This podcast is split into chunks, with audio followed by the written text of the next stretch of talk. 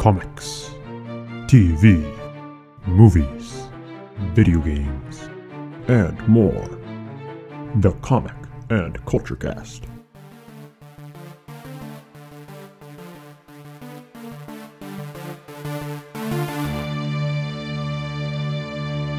Holy 2020 Vision is showing me that there are three of us, Batman. It's time for the Comic and Culture Cast. This is Lesz, your marvelous Marvel guy. And I may not be from the capital, but I'm your DC guy, Josh. And I'm your lore master, Bradley. All right, so in this episode, we're jumping into the past to visit this last decade of TV, movie, and games. We're each gonna go over our top tens of the decade for each category. But before we jump in through the time using the Speed Force, we must get some help from The Flash. Newsflash, to be exact.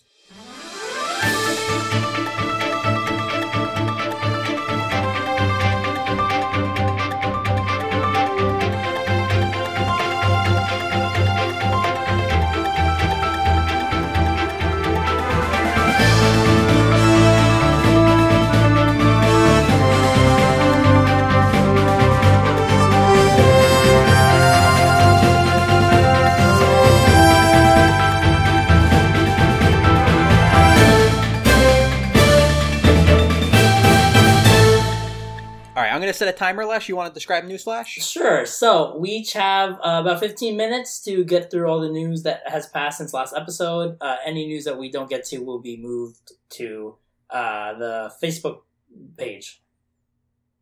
Cool. All right, All you right. ready? Let's do it. Are you set? Let's go. Are you? Go. All right, so we have the first trailer for Black Widow, uh, and we also have a new teaser poster. Uh, just a little synopsis of the movie. It's going to take place after the events of Civil War. Uh, Natasha finds herself alone and forced to confront her past while facing a new threat, which you know is going to be Taskmaster. Uh, the film is coming out May 1st, 2020. Cool. All right, All right, so pass it to you. I'll go next. The Joker script is online for public viewing, and um, so you can read through the whole script if you would like. Page two, the page after the cover page, has a quick little description of the setting, and here it is. I'm going to read this quote to you. So, quote. This story takes place in its own universe. It has no connections to any of the DC films that have come before it. We see it as a classic Warner Brothers movie, gritty, intimate, and oddly funny. The characters live in the real world, places, or excuse me, live in the real world, and the stakes are personal.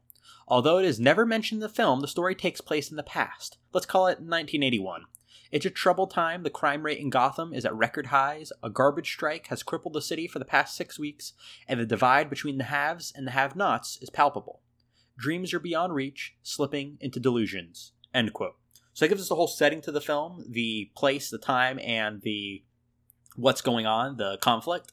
So that's really cool. And the thing that really stands out to me is this sentence here. It has no connection to any of the DC films that have come before it.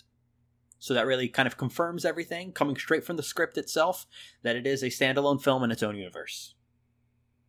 Cool, cool. And with that, I will kick it back to you. All right, so we actually have Bradley here on this episode with us. So he's actually going to do the next piece of news, talking about movie trailers. Awesome. Um, yeah, so a ton of movie trailers have dropped since last episode. Unfortunately, well, we don't really have time to go through all of them. Um, so when you get the chance, go check out the new trailer for James Bond, uh, No Time to Die, releasing in the United States on April 8th, 2020. Um, there's also a new trailer for the Mulan movie, which a lot of people have been looking forward to. It releases on March 27th.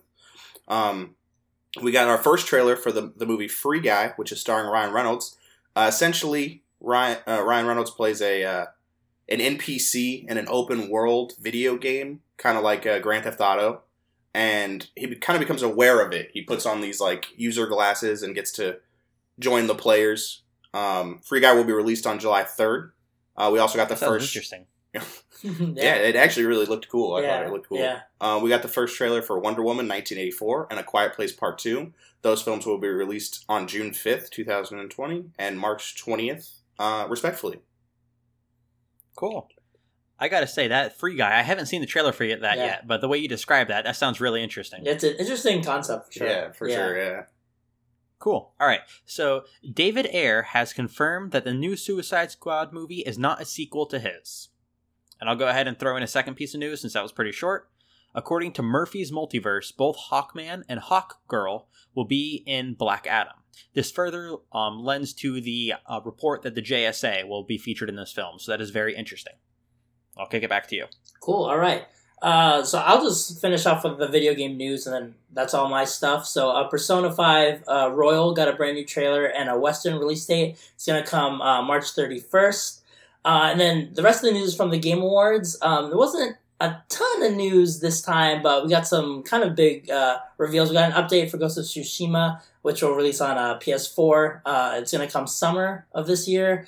Uh, the Wolf Among Us 2 was re revealed. The game was thought to be canceled after the closure of Telltale Games, uh, I think it was about a year ago. Um, and then we got the official next Xbox. It's called Xbox Series X, um, which I don't know, looks like a refrigerator to me. but, yeah, for sure. yeah, pretty massive. Um, but yeah, go check out all those. What's wrong with Xbox and their naming schemes? You know, I don't know. To be honest, I think should they, I think anyway. they Just were. call it the DVR. Yeah, right. At, 'Cause at this point, it's basically that. yeah. oh, and Xbox 2. and uh, Sekiro uh, won uh, Game of the Year, the Game Awards. Cool. So congratulations to them. All right, and that's the rest of your news, right? Yep. All right, so I'll just hit the rest of mine. Since we just talked about Black Adam, Dwayne The Rock Johnson has announced that he has started physical training for the Black Adam role, and 2020 is the year of his training. But you know how he like blows everything out of proportion. That's kind of his thing. Yeah. So he has like a bunch of pictures of him working out on his Instagram and stuff, and Mhm. talking about Black Adam and how it's going to be like the biggest hero in DC now. But we'll see. That's just The Rock. So Next piece of news uh, Superman Red Sun, the animated film, will be available for download on February 25th and available on Blu ray slash 4K Ultra HD on March 17th. This is a fantastic graphic novel if you've never read it, so I'm excited to see the animated film and how things go there. Next thing is Birds of Prey has officially received an R rating. Woo. And then finally, I will leave you with the updated DC movie slate. February 7th, 2020 is Birds of Prey. June 5th, 2020 is Wonder Woman 1984. June 25th, 2021 is The Batman. August 6th, 2021 is The Suicide Squad. December 22nd, 2021 is Black Adam. April 1st, 2022 is Shazam 2. Sorry, Shazam 2. There you go. Um, July 1st, 2022 is The Flash, and December 22nd, 2022 is Aquaman 2. Remember that anything more than one year away is most likely going to change, even if just a little bit. That's just kind of how these things work. When you have a slate, things are going to change if they're more than a year away, most likely. But the ones that are in 2020, potentially the Batman in 2021, are pretty set. Um, they could change, but everything else kind of sees more of guidance. Oh, um, weren't we supposed to get a trench movie before Aquaman two, or is that like? I heard that it was in development and it Oh, was kind of being developed before Aquaman was developed. But I guess they just kind of Oh, have uh, a deadline for Aquaman 2, no deadline for the trench, is my assumption. Got it. I'm not putting words in their mouths. That's kind of what I'm thinking. Got it. So with that, um, we have like eight and a half minutes left, so I'm going to stop the timer. It's weird. It's been a while since we've had an episode. You know, really busy with Christmas and New Year's and all that stuff that comes around, and Thanksgiving and November, December, early January time. Yeah. But really, not a lot of news for you know all that time that we lost. Yeah. So that's really interesting. Yes. End of the year. I guess no one really wants Yeah. to do anything. But anyway, let's jump into talking about the top tens of the decade. All right. So we decided that we're gonna start with TV, then go into video games, then go into movies. And the way we're gonna do this is we're gonna go around in a triangle. Um, you're gonna have to visualize the triangle because y'all listeners can't really see our triangle here. And to be honest, Lesz and Bradley can't see the triangle either because I'm not. I don't have a webcam, but I can see them, so I'm the only one who can see this triangle. But anyway, we're gonna go around in the triangle, and we're gonna start with number ten and go down to number one. We're gonna try and spend just a few seconds discussing each pick and if there's multiple if multiple of us pick the same thing we're going to make sure to not talk about the whole thing twice but kind of just add remarks in the second time that it comes around all right so before we jump in and talk about the tv shows that we chose real quick there was a quick rule we had to have since tv shows unlike movies and games last for a long period of time there are some shows that technically took place before the decade, but still were a part of the decade. So our criteria for the movies, TV shows, and video games were that they had to be released between January 1st, 2010 and December 31st of 2019 to be a part of the decade. But we also did say that if a TV show premiered its first episode before 2010, as long as more than half of it took place within the 2010s, it was fair game. So, who Cool. wants to go first? I'll go. Okay, go ahead. And who's going to go right. after Lesz? I'll go second. Okay, cool. And I'll be the end of the triangle, and then Cool. we'll repeat after that. Sounds All good. All right, so um, I just want to clarify with kind of how I did my top ten TV shows. Um, the so, so the number eight and number nine, and number ten, um, all only have just one season. I wanted to kind of keep it fair. I didn't want to put things with just one season above things, you know, that had that have had multiple, because just because you never know, like how a TV show is going to change from season to season. So I just wanted to kind of clarify. What, that's kind of why I have those kind of lower on the list. Um, but number ten, I That put, makes sense. Yeah, number ten, I put uh, the boys, which came out uh, this year. Um, basically, it follows a uh, group of like kind of vigilante dudes that are trying to fight back against like corrupted super guys. Um, yeah, it was really cool. Um, very violent, but I think that's why I liked it so much, and yeah, I got really hooked on it this year. Cool. I've heard about this show. I haven't seen any of it. Mhm. I think I actually saw part of a trailer for it um, before a YouTube video, and I, I skipped it because I, I, I don't know. But, you know, um, it seems interesting. I've read a little bit about it Yeah, and kind of like the concept. So, you're enjoying it? yeah, yeah. I love it a lot. Yeah. Um, Well, I guess what- so. It's on your top 10. Yeah, what, what, I, mean, I think I think what I liked about it so much was that like I know sometimes with like TV seasons like they'll have like they'll have longer seasons and then like kind of some of the episodes are kind of just like filler and kind of boring. Which I, the thing with the boys, I think it was only like eight episodes, but it, it felt like you know like every episode was just was just really great. I thought the pacing was great, so it kept me hooked. Cool, cool. Yeah Okay. So we already have a double up because my number ten is also the boys. Hey, Wow. there we go. Which is why I wasn't going to jump in and say anything in the moment. Um, yeah, I mean, it's a really good show. Uh, Yeah. It's based on one of my favorite graphic novels. Um, it's very dark and it's very real world, as if like what happens if people actually got Right. superheroes and how would they be looked at and judged, and kind of like a kind of like a dark comics meets social media, which is what I Yeah, think is really cool about it. So yeah, it's already a double Yeah, up. there we go. Cool. I like it. All right. So, I guess it's on to mine. Pick the boys. It's the boys. well, actually, it's kind of funny that you guys chose that because you chose something from the very end of the decade that was about superheroes in the real world. Uh huh. I chose something from the beginning of the decade that's about superheroes in the real world. Mine is a show called Alphas that um, took place between 2011 and 2012. It was only two seasons. It's essentially like X Men or Doom Patrol, but with its own original characters. It's a cliche topic, um, like all of this is, Mhm. but it's interesting because of the way that it had its characters and what the characters were like and how they were all different. They had their own personalities. There's good character development. Unfortunately, it was very short lived, only two seasons, and it ended on a huge cliffhanger. Oh man. Uh, probably they were hoping to get that The third worst. season, and then they never did.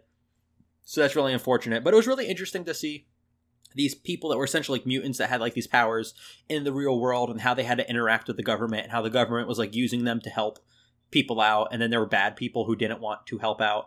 But you also saw like, oh, they don't want to be a part of this government program, which is admirable, but also they're they don't want to help people and they're actually hurting people, so that's not admirable. So it's really interesting, like that whole power play there. So my number ten pick was Alphas. Yeah, that sounds pretty. What uh, what channel was that on?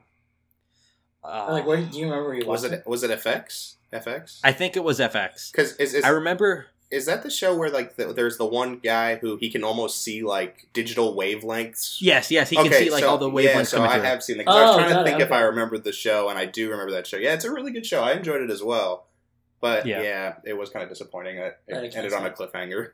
Yeah. Yeah, but it's definitely worth checking out as long as you don't plan on um, Getting being happy about that Yeah, ending. yeah. Getting- Getting closure, getting yeah. too involved in it. Yeah. All right. So I guess uh, I got my number nine is uh, the Mandalorian, um, the Star Wars show. Uh, we talked about it last episode. Uh, yeah, really, really kind of fell in love with that show. Fell in love with uh, Baby Yoda. Um, uh, what was it? Oh, yeah, I would honestly, I would trade in that entire new trilogy for the Mandalorian, man. Like, like seriously, like I, the Mandalorian is like what Star Wars should be. Like, man, so, yeah, love that show. Can't wait for season. I 100% agree. Yeah, For me, um, The Mandalorian, I agree. I would, uh, uh, what's the word? Exchange Yeah. the whole third trilogy for this. oh yeah, I really enjoy The Mandalorian. I'll give away it's not on my list, Mhm. but it was really close to making it. yeah. Um, it'd probably be in my like top like 15. hmm but a fantastic show. I agree with you 100%. It's what Star Wars should be. It felt like it was going back to the original Star Wars, Yeah. in my opinion. So I Did agree. you watch the Mandalorian? I have not started watching Oh, it yet. Um, I was catching up on some other TV shows, and then by the time I finished those shows, The Witcher had come out, so Oh, yeah, The I Witcher, started got it, yeah. watching that. Gotcha. Um, but no, I'm looking forward to it. Yeah. Uh, I am a big Star Wars fan. It's just there was stuff I committed to before Disney Plus came out, and Yeah, I was yeah. catching up on it, and so Cool. so I'm looking forward to starting it. But I've heard yeah a lot of good things, and it was the fact that. I like to binge watch shows, Mhm. and then they did the weekly release. That Right. just got Oh, to yep. me. I was Yeah, like, yeah, I yeah. can't do it. Cool, cool. Understandable. Okay, so my number nine, it's probably kind of high up on the list, and some people might uh, disagree, but it's a uh, uh, Game of Thrones. Um, Oh, I really okay. enjoyed Game of Thrones. It was a great series. Um, obviously, a lot of controversy with the final season, um, but I kind of looked at it as a majority of the show was much better than the down parts, like the bad seasons. There was a Mhm. lot more good seasons and a lot more good episodes than there were but bad seasons and bad episodes. So obviously, most people know about Game of Thrones. It was the other episode I guest hosted on. Yeah, so, but uh, yeah, I mean, it was just a great show. A lot of people liked it. It was a really popular, got a huge fandom following. So Mm-hmm. I think it deserved to be in the top ten on my list. Yeah. cool. Understandable. I've never seen the Game of Thrones show. Um, the Game of Thrones show. I've never seen Game of Thrones, but um, I know a lot of people that have seen it, and every person I've talked to that has seen it said they enjoyed it. Mhm. So that's Mhm. really high praise. yeah for sure. Cool. All right, so I'm going to throw a lot of people for a loop with my number nine. I bet a lot of people are not going to expect this. Oh, My number no. nine ran from 2007 through 2015. It was four seasons, and it was a TV show called Phineas and Ferb. Oh wow! I mean, it was a great show. Oh. I mean, I can. I Yeah, can it agree I, with was- that, I totally forgot about that show. But man, that's a Here's good the thing. pick. It was extremely formulaic. Every show was exactly the same when it came to formula. they were going to build something. Candace got mad. She was going to tell the parents, and Perry the Platypus went off and went, was Agent P. Uh, interacted with Dr. Doofenshmirtz. Dr. Doofenshmirtz innator, whatever innator it was, would destroy or fix or change back whatever Phineas and Ferb were doing. Candace would show the mom, and then she'd be like, "There's nothing there," and they think that you know Candace like schizophrenic or something. Same formula every episode, but despite that, every episode was unique. Mhm. Yeah, for sure. And I think that's really admirable. The fact that, you know, it was the same thing, but it was different every time. It was also very funny. They were not afraid to make fun of anyone, and uh, including the whole country of Canada and the whole country of Greenland. That was a really funny episode when they mocked all of all of Canada and Greenland. And each episode had two plots that converged. So that was really cool to me. I'm really happy you picked Phineas and Ferb. Yeah, I mean, Really? I'm I, mean, really happy. I can picked agree. It that was show, yeah, it was a really good show. Yeah. So yeah, I just didn't, didn't even think of yeah, it. right. Honestly, I, I like- didn't think of it. Yeah, I knew a lot of people would expect that. Yeah. But let's send it back pick. to Lesz for starter number eight. All right. So we got the first uh, anime show um, on, I guess, for today. Uh, I put The Promised Neverland at number eight. Uh, we talked about it way at the start of this year. Um, yeah, I absolutely loved that show. Um, That was a kept, good show. kept, kept me hooked um, from beginning to end. Uh, love all the twists and turns. Uh, you never know, never knew what to expect. Um, very great characters. Yeah, awesome show. Can't wait for season two. I'm with you there. It, it was really interesting. A lot of plot twists. Yeah. I'll say that. I don't want to give away too much because that's the whole thing about this show. Yeah, yeah. Is the, even the plot twist in the first episode kind of gives it away. Yeah, So I'll just say it's full of plot twists. It's a ride the whole way. All yeah, right. I mean, I'm not a huge anime fan. I've Oh, yeah. watched a lot of the mainstream ones. Obviously, that's what most people. yeah, yeah. But I've heard a lot of good things about about that one. So Yeah, I it's a good it one. could be on my list to check out. I there's a lot of TV shows, a lot of movies and Yeah, stuff that I got to go through. So Um, but I guess we'll go to my next one. Uh, so I don't know how many people would know this show. Uh, it's kind of a mainstream show. It's about to be on its fifth season. It's called uh, The Magicians. Um, oh yeah, I've heard of it. It's kind of basically it's a it's a school that people get to go to. They get invited to where if they show these basically magical powers, and most people they get to major in a certain type of magic. Um, it's really good. It's yeah, like I said, it's about to go into its fifth season. Um, its fourth season was kind of controversial Hmm. with a lot of people's opinions on how it ended, but I think it's a really good show. It kind of keeps you locked in and hooked, and different twists, different moments, a lot of cool magical creatures, and really good effects. So I think it's a great show. Cool. Cool. But Is it on Netflix? um, it should be Or- Yeah. yeah. it's on Netflix. Cool, I Or can it's check it either out. I've never heard of that. Yeah. So I, I've heard of it. I think it's haven't on checked it out. Netflix, Yeah, but okay. yeah, I, I really That's enjoy cool. it. So yeah, I gotta check that out because I've never heard of it. That sounds interesting. All right, so my list number right eight. Go for it. My number eight uh, aired from 2013 through now.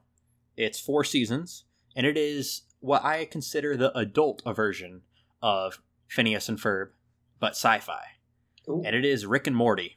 okay, Um, I have yet to see season four, but I think it's really interesting how they have all like these interesting plots and subplots going on. It's that kind of wacky, uh, not afraid to make fun of things, but also has a good story and good character development, and just explores the lore of the show uh, immensely. I, I really like the multiverse theory and how they kind of explore it really well. So. I have yet to see the new season, season four, but seasons one through three, I think, did a fantastic job. I just really like Rick and Morty. cool, cool. yeah. I mean, All right. I'm a big fan of Rick and Morty. It's a great Yeah. show. It's very, it's very like tongue in cheek at some points, but then it's it's very uh, satiric. So it's a great show. They do a great job, and they've amassed a pretty big cult following. yeah, yeah. Yeah, yeah. All right. So my next one, number seven, uh, another anime, uh, Attack on Titan. Um, yeah, I got re- got really hooked on that um, a couple years ago, and then it's funny because I actually kind of started getting bored of it, and so then I stopped after like the first half of the third season, and then like it was like a couple weeks ago, I was like, oh man, let me like like watch what's going like let me catch up on this show. Like I wonder if I'm missing out and I, I I think I had missed like twelve episodes, and I just binged all of that within like like that night. Oh man, so good! I love that show. Uh, s- such a mature show. You should not get attached to any characters. Um, but yeah, yeah, lo- love love Attack on Titan. I'm I'm back on back on the hype train. That's a that's a really big formula nowadays with TV shows. Yeah. Is like don't get attached to anybody Right, in the yeah, show yeah. because they're probably going to be They're murdered. gonna die, Yeah, yeah. like, Yeah, um, so I mean that's out. That's a lot of Game of Thrones. This Yeah, Game of formula. There's a lot yeah. of there's a lot of shows that have started doing that where it's Yeah. like, oh, you really like this character? Sucks for you. I already know one of my favorite characters from Attack on Titan is gonna die next season. So All right, don't say it in case no, yeah, I, it ends I'm up not. happening. I'm not. No, yeah, my because my cousin reads the manga and he's like, "Oh, by the way, Lesz, I know you really love this Oh, character." no. Oh, I have what to a- tell what you. What a way to ruin it. And I was like, "No, why would you tell me that?" um. Okay, I mean. All right, you're up. uh, so my number seven is uh, the show Jack Ryan. oh yeah, Um, it's an Amazon show. It's really good. It's uh, John Krasinski. Um, if I don't, Yeah, I probably just butchered his last name. Yeah. So, um, but I, I think he's a great actor. He does a great job in that show. I really liked the books that they're based on. Mhm. Um, but it's really cool. I mean, he's uh, like, I mean, you've seen parts of it. I'm assuming. yeah. I so saw the know. first season. I haven't seen. But he's uh, basically an analyst for the Yeah. U.S. government, and he goes on these different missions, and it's it's really good. I think anybody who has Amazon Prime um, Video should go ahead and watch the first season, and if they continue to like it, go ahead and The watch the seasons are second good? season. Yeah, I, It's I really like I, it. I yeah. got stuff to watch that. it's really funny that you bring that up because I was just watching Amazon Prime Video earlier today, and an ad for that show came up, and I was like, "Wow, that looks interesting." It's really So, good. Yeah, I would recommend watching it. Cool, I'll check it out. All right, so my number seven is actually two shows that kind of tie in together, Okay. and they are Arrow and The Flash. Okay. All right.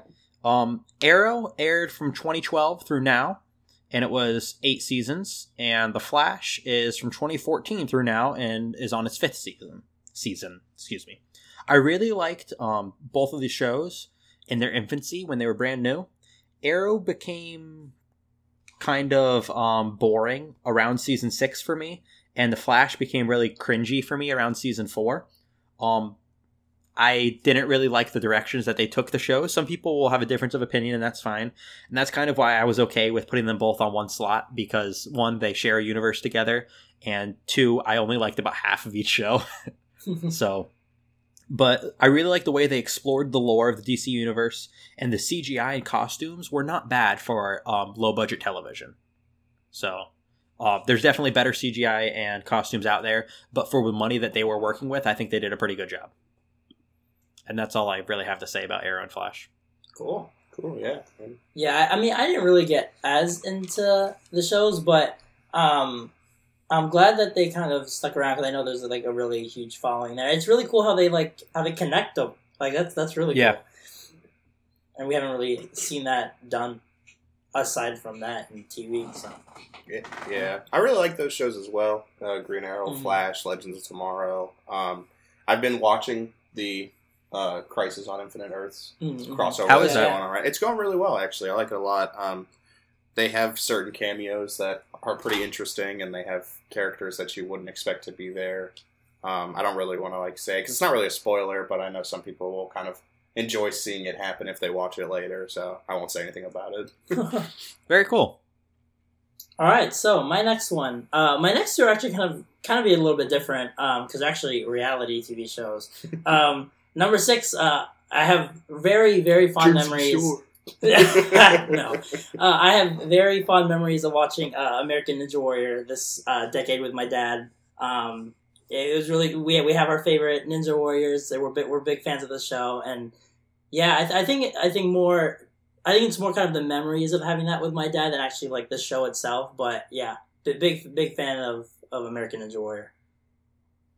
Cool. Yeah. Yeah, I've heard you talk about this show for since I've known you. Oh yeah, so. yeah. yeah, yeah, very, very into it. Um, I mean, I don't watch any other sport um, other than American Ninja Warrior. So That's cool. That's cool. yeah, yeah, Yeah, I always catch clips on YouTube, and it's always Yeah. really cool. But then I'm like, uh, I'm not gonna watch it. Right. Awesome. Yeah, I'll Um, pass it to you, Bradley. So my number six uh, is it only got two seasons, and a lot of people were upset when they announced that it was being canceled. Um, so my number six is The Punisher, Oh the, the! Netflix series. Oh, I am mad that got um, canceled. I Yeah.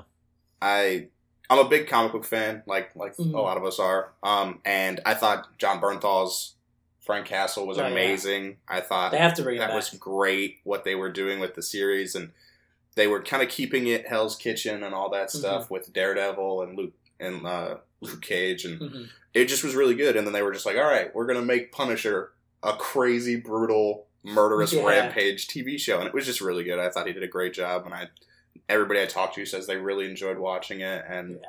but yeah it got canceled hopefully Marvel and Disney go hey you know what we're gonna make a Punisher movie he's gonna play it Yeah, so yeah, no, That'd be cool. I like that. Yeah, they, they have to bring him back. He, he, he was so good in that role. So yeah, f- fingers crossed. see what happens. All right. So that's to me, I guess. yeah. My number six is my oldest one on my list. It actually premiered in 2005, but it's running up through this year. And actually, its final season is going to be in 2020. And that is Criminal Minds. Ooh, Oh, I actually it's ending. I didn't know its final season was going Oh, to be wow. this year. That's crazy. And it's supposed to be a very short season, I think just 10 episodes. Oh, dang. Um, so it's 15 seasons total, including the one coming out this year. I'm actually only currently on season 13, so I am going to say that. So if for some reason, like season 14 and 15 are terrible for some reason, which I doubt, but if that's the case, that's not being um, factored into this because I've only seen the first 13 seasons. I gotta say, it's a fantastic crime show that explores the psychological side of things. Um, I love the characters, and you actually care about the characters, which I think is really cool. And it's not just a this is the killer of the week epi- uh, every episode type thing, but there are a few of those. But there's also these long running bad guys as well, where you know this one serial killer will be like almost half of a season or sometimes multiple seasons and you kind of see them interact with the characters and i think that's really cool just the character development overall is like the best part of the show Cool, cool. that's all i have to say about it All right. Yeah, I, can't, I, can't, I feel like it's been on forever. I can't believe it's it's ending. Right Yeah, Yeah, right. I, didn't, I didn't even know that. Yeah, That's crazy. Um, all right, so my number five um, is uh, another TV show that I have fond memories of my dad wa- uh, watching with my dad is Shark Tank. Love Shark Tank. Yeah. Um, great show. Entrepreneurs come and they pitch ideas to a panel of sharks, um, or business uh, investors, basically. Um, it's really cool seeing kind of all the different ideas people have, and um, some of them are kids, which is pretty cool. Um, That so is yeah. cool. Yeah.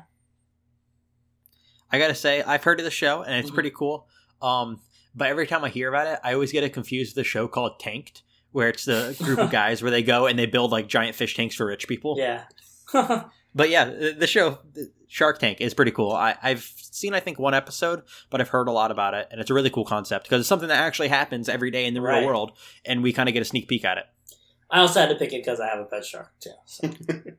Oh yeah, Bruce. Yeah, it's a really cool show. I mean, Yeah. I've seen a few episodes, and a lot of the ideas are really cool. And I mean, Yeah. it's crazy because some of the stuff that we use like every day Yeah, was Or on pro- that was on show. that show, yeah. Um, but That's I really could cool. I could never get into it because some of the stuff is really cringy. Yeah, right. And that just bothers me sometimes when you watch like how awkward some of the entrepreneurs can be Yeah. talking to the the investors. Well, so. it's really awkward when they forget what they're supposed to be saying, and Yeah. there's just awkward silence. I'm kind of like, uh, dude, say something. yeah, so Yeah, it's This like is hard to watch. I could never get into it because of how awkward it got sometimes. That's funny. Um, so I guess it's All right. Uh, so my next one um, is the show Justified. Um, it's uh, I don't know how many people would know it. Uh, it's about a um, U.S. Marshal deputy, and he kind of has a Wild West way of what he does, and very just kind of straightforward about how he goes after justice, and his superiors don't really like it, and the criminals he's going after obviously don't like it. But it's a really good show. Um, it's uh, I'm probably gonna butcher his name. Uh, Timothy Olyphant. He's in like Santa Clarita Diet. Oh, uh, it's the yeah. husband in that show. Okay. Um, he plays the main character. He, it's really good. I liked it. Um, it's I don't think it's on anymore, and I'm gonna say that Oh. because I haven't seen it in forever. I stopped watching at one point because just life got busy, but it was I still will go back and watch some of the episodes that I have the seasons of. So. Mm-hmm. but Cool. yeah, on to you. That sounds interesting. yeah. All right, so I guess that's on to me. Mhm. My number five is something that I actually just started watching like a, about a month, month and a half ago, and I'm kind of hooked onto it. And um, it's my first anime on the list. Oh. And um, as some of you know, I'm a teacher. And it was actually really funny. I was talking about this show, and one of my students was like, You watch anime? And I was like, Well, I watch good TV. And if the good TV happens to be a documentary, it happens to be a documentary. If it happens to be an anime, it happens to be an anime. If it happens to be a cartoon, it's a cartoon. I just watch stuff if it's good. Mhm. I think that's really shown in our top tens here with a large variety of good TV. So with that, my number five aired from 2012 through 2019. It's currently four seasons, and it is JoJo's Bizarre Adventure. Nice. It's Okay, yeah. um I'm I'm watching it right now. I'm currently on season three, so I still have to finish this season and start season four. And then I know the manga had a lot more, so I'm sure there's going to be more coming. Um, I started watching a little over a month ago. Like I said, it's very interesting style. Each season is a different member of the Joestar family as their main character, so the main character changes consistently throughout the seasons. So I think that is very cool and very um, different. So like the first season is split into two parts. One goes over Joseph Joestar, or excuse me, um, Jonathan Joestar, and then the next part is his grandson Joseph Joestar, and then season two is um, Jotaro Kujo, who is the grandson again, and then the, the next season, the one I'm on now, is Josuke, who's like the nephew, and it's interesting how it just travels through this family, and the main character changes each time, but the story is consistent. Has really cool lore with the Hamon and stands, so that makes it really interesting, and also has very good character development you actually care about these characters and you care about the Joestar family and their main opponent, Dio.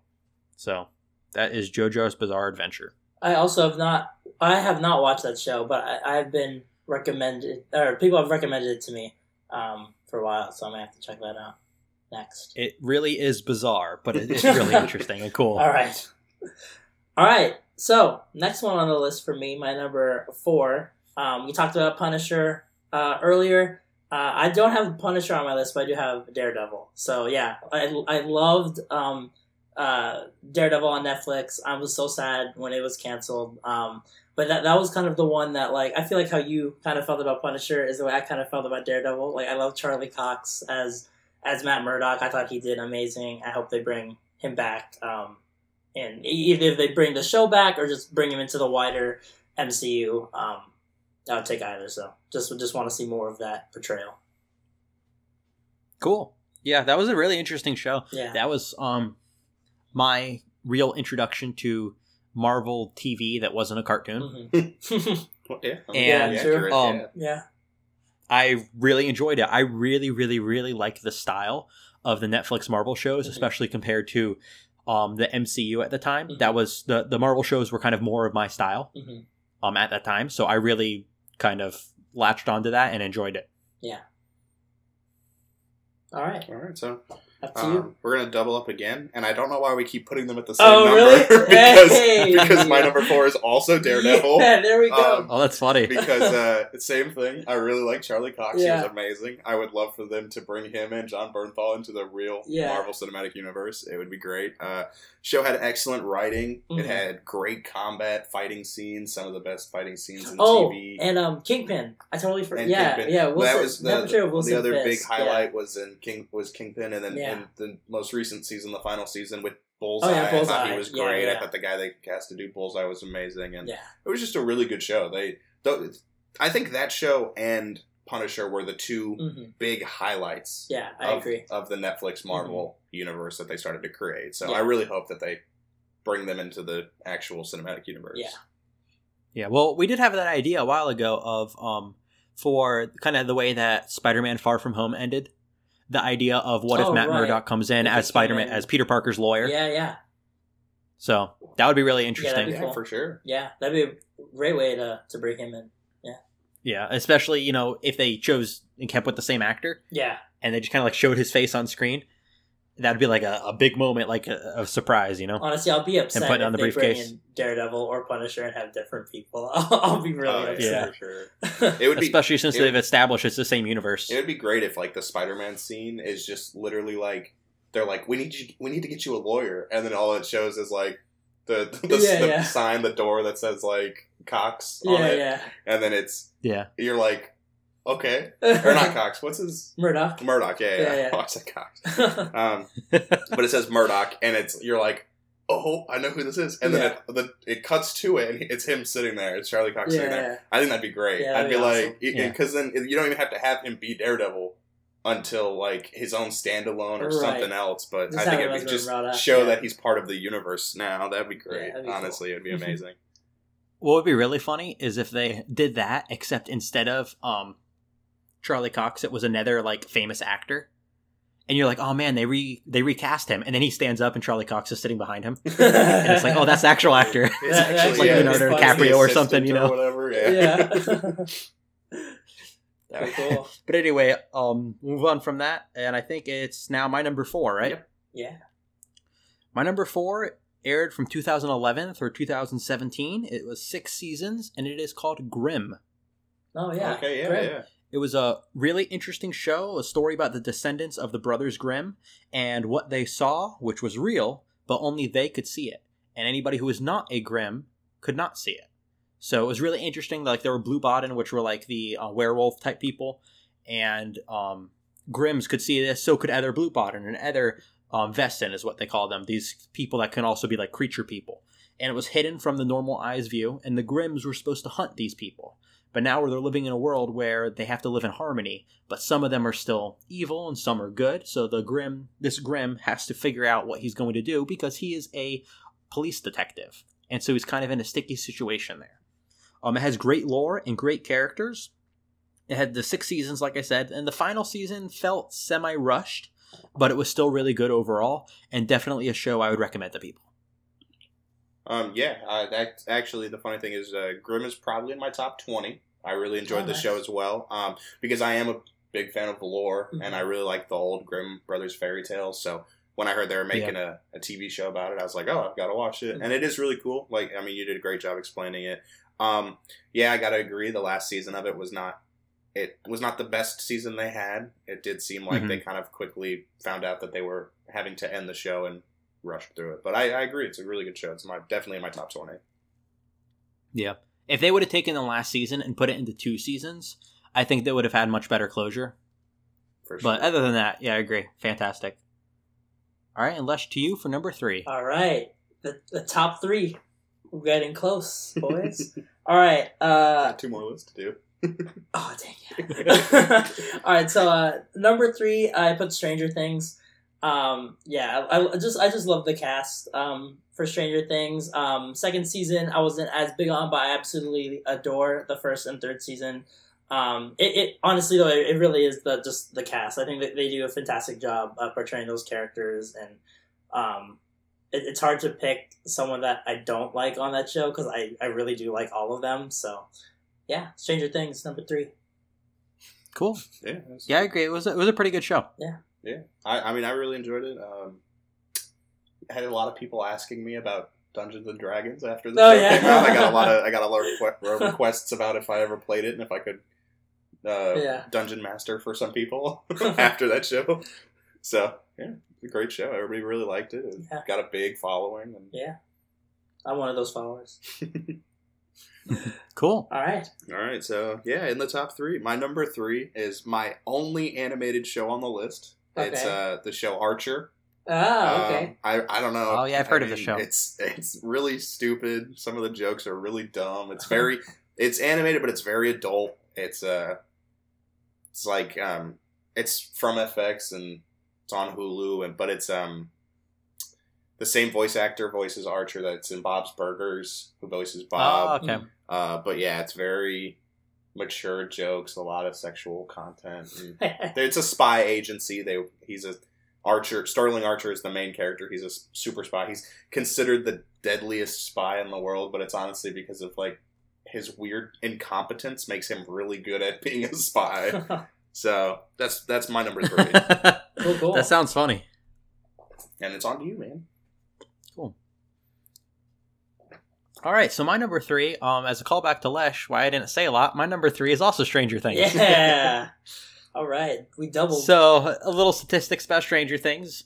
It was from 2016 through now, um, three seasons. I know they're working on a fourth, correct? yeah. Yes, And the fourth is going to be its final. Cool, cool. From what I've heard, Uh, so yeah. I liked it. Okay, cool. I liked it because it was an interesting mix of sci-fi, fantasy, and horror all in one. Um, the story told it was through the eyes of the children, which is really cool. It was small town America, which always tells a great story, and there's still a lot of mystery and unknown things, which I really like. I like when things don't get complete closure, but there's still some questions left to be asked, and hopefully, a lot will be answered in season four, but not everything, so that we're we're still left with some mystery. Can I add one quick thing about Stranger Things before you Go for it. So my grandma actually recommended Stranger Things to me when it first started in 2016, and that, that's how I knew. Oh, if my grandma like got into the show, I, I need to I need to at least check this out. That's funny. My parents recommended it to me. really? So, yeah. my grandma never recommends anything to me. So I don't know how I don't know how I got into it. I think I just saw Yeah, it you one day and was like, I'm out. gonna watch it. Yeah. Yeah. All right, so my number two is uh the last anime on my list is My Hero Academia. Um, I got into that show I think when the second season was still airing, and so I binge watched the whole first season um, in a day because I got that hooked. Um, yeah, yeah, I love that show. I, I honestly do not think there has been even like the filler episodes. I think are like amazing. Like I've I've never watched an episode where I was like, yeah, that was just all right. Like I get, I, I, s- I, like, I scream like when that show, ha- like something cool happens. I'm like, yes, yeah, it's that type of show. I love it. I've had noise complaints from my neighbors. That's that, that's not true. I'm a, I'm Okay, quiet I believe cat. it though. I believe it. That's probably one of the animes I've seen the most episodes of Yeah. this decade. Because I mean, a lot of people talk about it. Some of my really good friends, that's their biggest thing. Oh, yeah. Um, they're al- they're always referencing it, and I'm always, I was like, I, okay, I got to watch at least a few episodes so I understand what they're talking about. So yeah, that's probably I really enjoyed it. Um, I haven't watched enough of it to put it on my top ten list, Yeah, yeah. and so. Uh, but it is a really good show. So far, what I've seen, I've actually really enjoyed it. Plus Ultra, baby. Plus Ultra. All right, up to you, Bradley. Cool. Um, so my number two is my longest running show so far. Um, it started in 2005, and it is on its current last season. Um, and it's the show Supernatural. Uh, I'm a big Mm. fan about all mythology and lore and stuff like that. So when it was announced and they talked about there's demons and they talked about um, mythical creatures and these two brothers hunting them down and protecting the world from these unknown darknesses that you nobody knows are there. Uh, so it's just really cool. I mean, they've done a great job. It Mhm. um, there's some seasons where I'm like, eh, you could have done better, but a lot of their filler episodes, they've they've always got something different going on. They have that overarching storyline for each season, but each episode kind of has its own little side story that they get into, and there's some great actors, some great moments. I've laughed watching it. I've cried watching it. It's just a really great show. It's one of my favorite. Yeah. That's Cool. cool. My sister watched it and she said that she really enjoyed it, and so did my roommate Austin. He's been on the he's been a guest on the podcast before, so um, y'all know him as well. And um, that's two now three people I've heard talk about the show and say positive things about it. So that's really cool. Yeah. Yeah. But on to your number two, Josh. All right, so my number two is a show that I find very interesting, based on a movie series that was based on a book. And it is a show that actually I started rewatching recently. It aired from 2013 through 2015. It has three Oh, seasons. I know what it is. Hannibal. Oh. Okay. Oh, okay. yeah, Yeah, yeah, yeah. okay. So, um, it's really interesting because it's a show about Hannibal Lecter and Will Graham, and it's based on the stories by the author Thomas Harris, who wrote the series for the Hannibal Lecter series, including um, the Red Dragon, Silence of the Lambs, and Hannibal, and then um, Hannibal Rising later on. So this is really interesting because it's non-canon, so they can kind of do what they want, and it tells like the story of what's happening leading up to the Red Dragon, and because Hannibal Rising tells the story about how Hannibal Lecter became who he was and how he became a serial killer and a cannibal and all that stuff. But then there's this huge time gap before the Red Dragon when Hannibal Lecter's already in jail. So this story kind of tells the story of what Hannibal Lecter was doing in that time before he was caught and how he was assisting the FBI with things. Really cool. It's like a psychological thriller and horror all in one. I think it's really cool. Um, I find it really interesting, and it's really cool to see some of the characters actually go insane and to see how they go through that process. Yeah. I'm- So that's my number two. I I've seen parts of it. Um, it is a really good show. I that was the reason I got into it was because they were like it's a TV show about Hannibal Lecter, and I was like, oh, that sounds like it's gonna be awesome. Um, I did really enjoy it. Uh, I just I don't know why. I just at one point I was like, I stopped watching as it started as it kept airing, and I guess I just never got back into it. I do see it all the time though on like I think it's on Netflix now or Hulu, and I see it and I'm like, It's on Amazon Prime okay, Video. that's where I saw it, and I'm like, you know what? I'm gonna go finish the show. I'm gonna go watch their last the couple of the two seasons I didn't get to finish, and so hearing you talk about it, I'm, I'm definitely gonna go back and finish watching it. Oh yeah, I started watching it with Sydney actually like a couple weeks ago, and we're on season two now. So rewatching it, I keep rediscovering things and remembering like, oh, I know what's gonna happen next, and like I'll look over at Sydney to see how she's gonna react. So it's fun. cool. All and right. with that, I will kick it back to Lesz for your number one number show of the one. 2010s. Oh man, okay. Uh, so Bradley, you and I actually doubled up on one last thing. I just had it a little higher on the list. I went with Game of Thrones as my number one. Okay. Uh, for me, I think when it comes to TV, uh, Game of Thrones kind of just owned the decade for me. I just, yeah, th- uh, I just got super, super into it. Um, this decade, I love, love just talking about it with people. Love making predictions. Uh, loved a lot of the characters. Uh, I do think the the final season um, could have been better. I just wish they kind of had made it longer um, and kind of prolonged it a little bit more. Um, but I don't think the final season kind of takes away from like the first, like the the rest of the the series is just like so phenomenal, for just sure, so well for sure. done. So um, yeah, Game of Thrones number one. I also have the soundtrack on my phone. I love listening to it. Cool. Cool, cool. Yeah. All right. Uh, so my number one is I've, I've talked to you about it before. Um, I don't know if you ever remember me talking about it, but it's a show called Psych.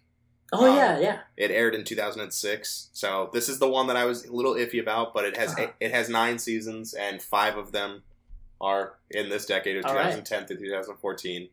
Um, but it was a great show. I really liked it. It's very comedic. It's about a uh, um, an individual who's hyper observant. His dad trained him how to notice small details and the smallest things, and remember smells and remember everything he sees. He's got a photographic memory, and he gives a tip in the very first episode and they're like, "Hey, the only way you would know this is if you were in on it." But so he pretends that he was a psychic, and that's how he got the information.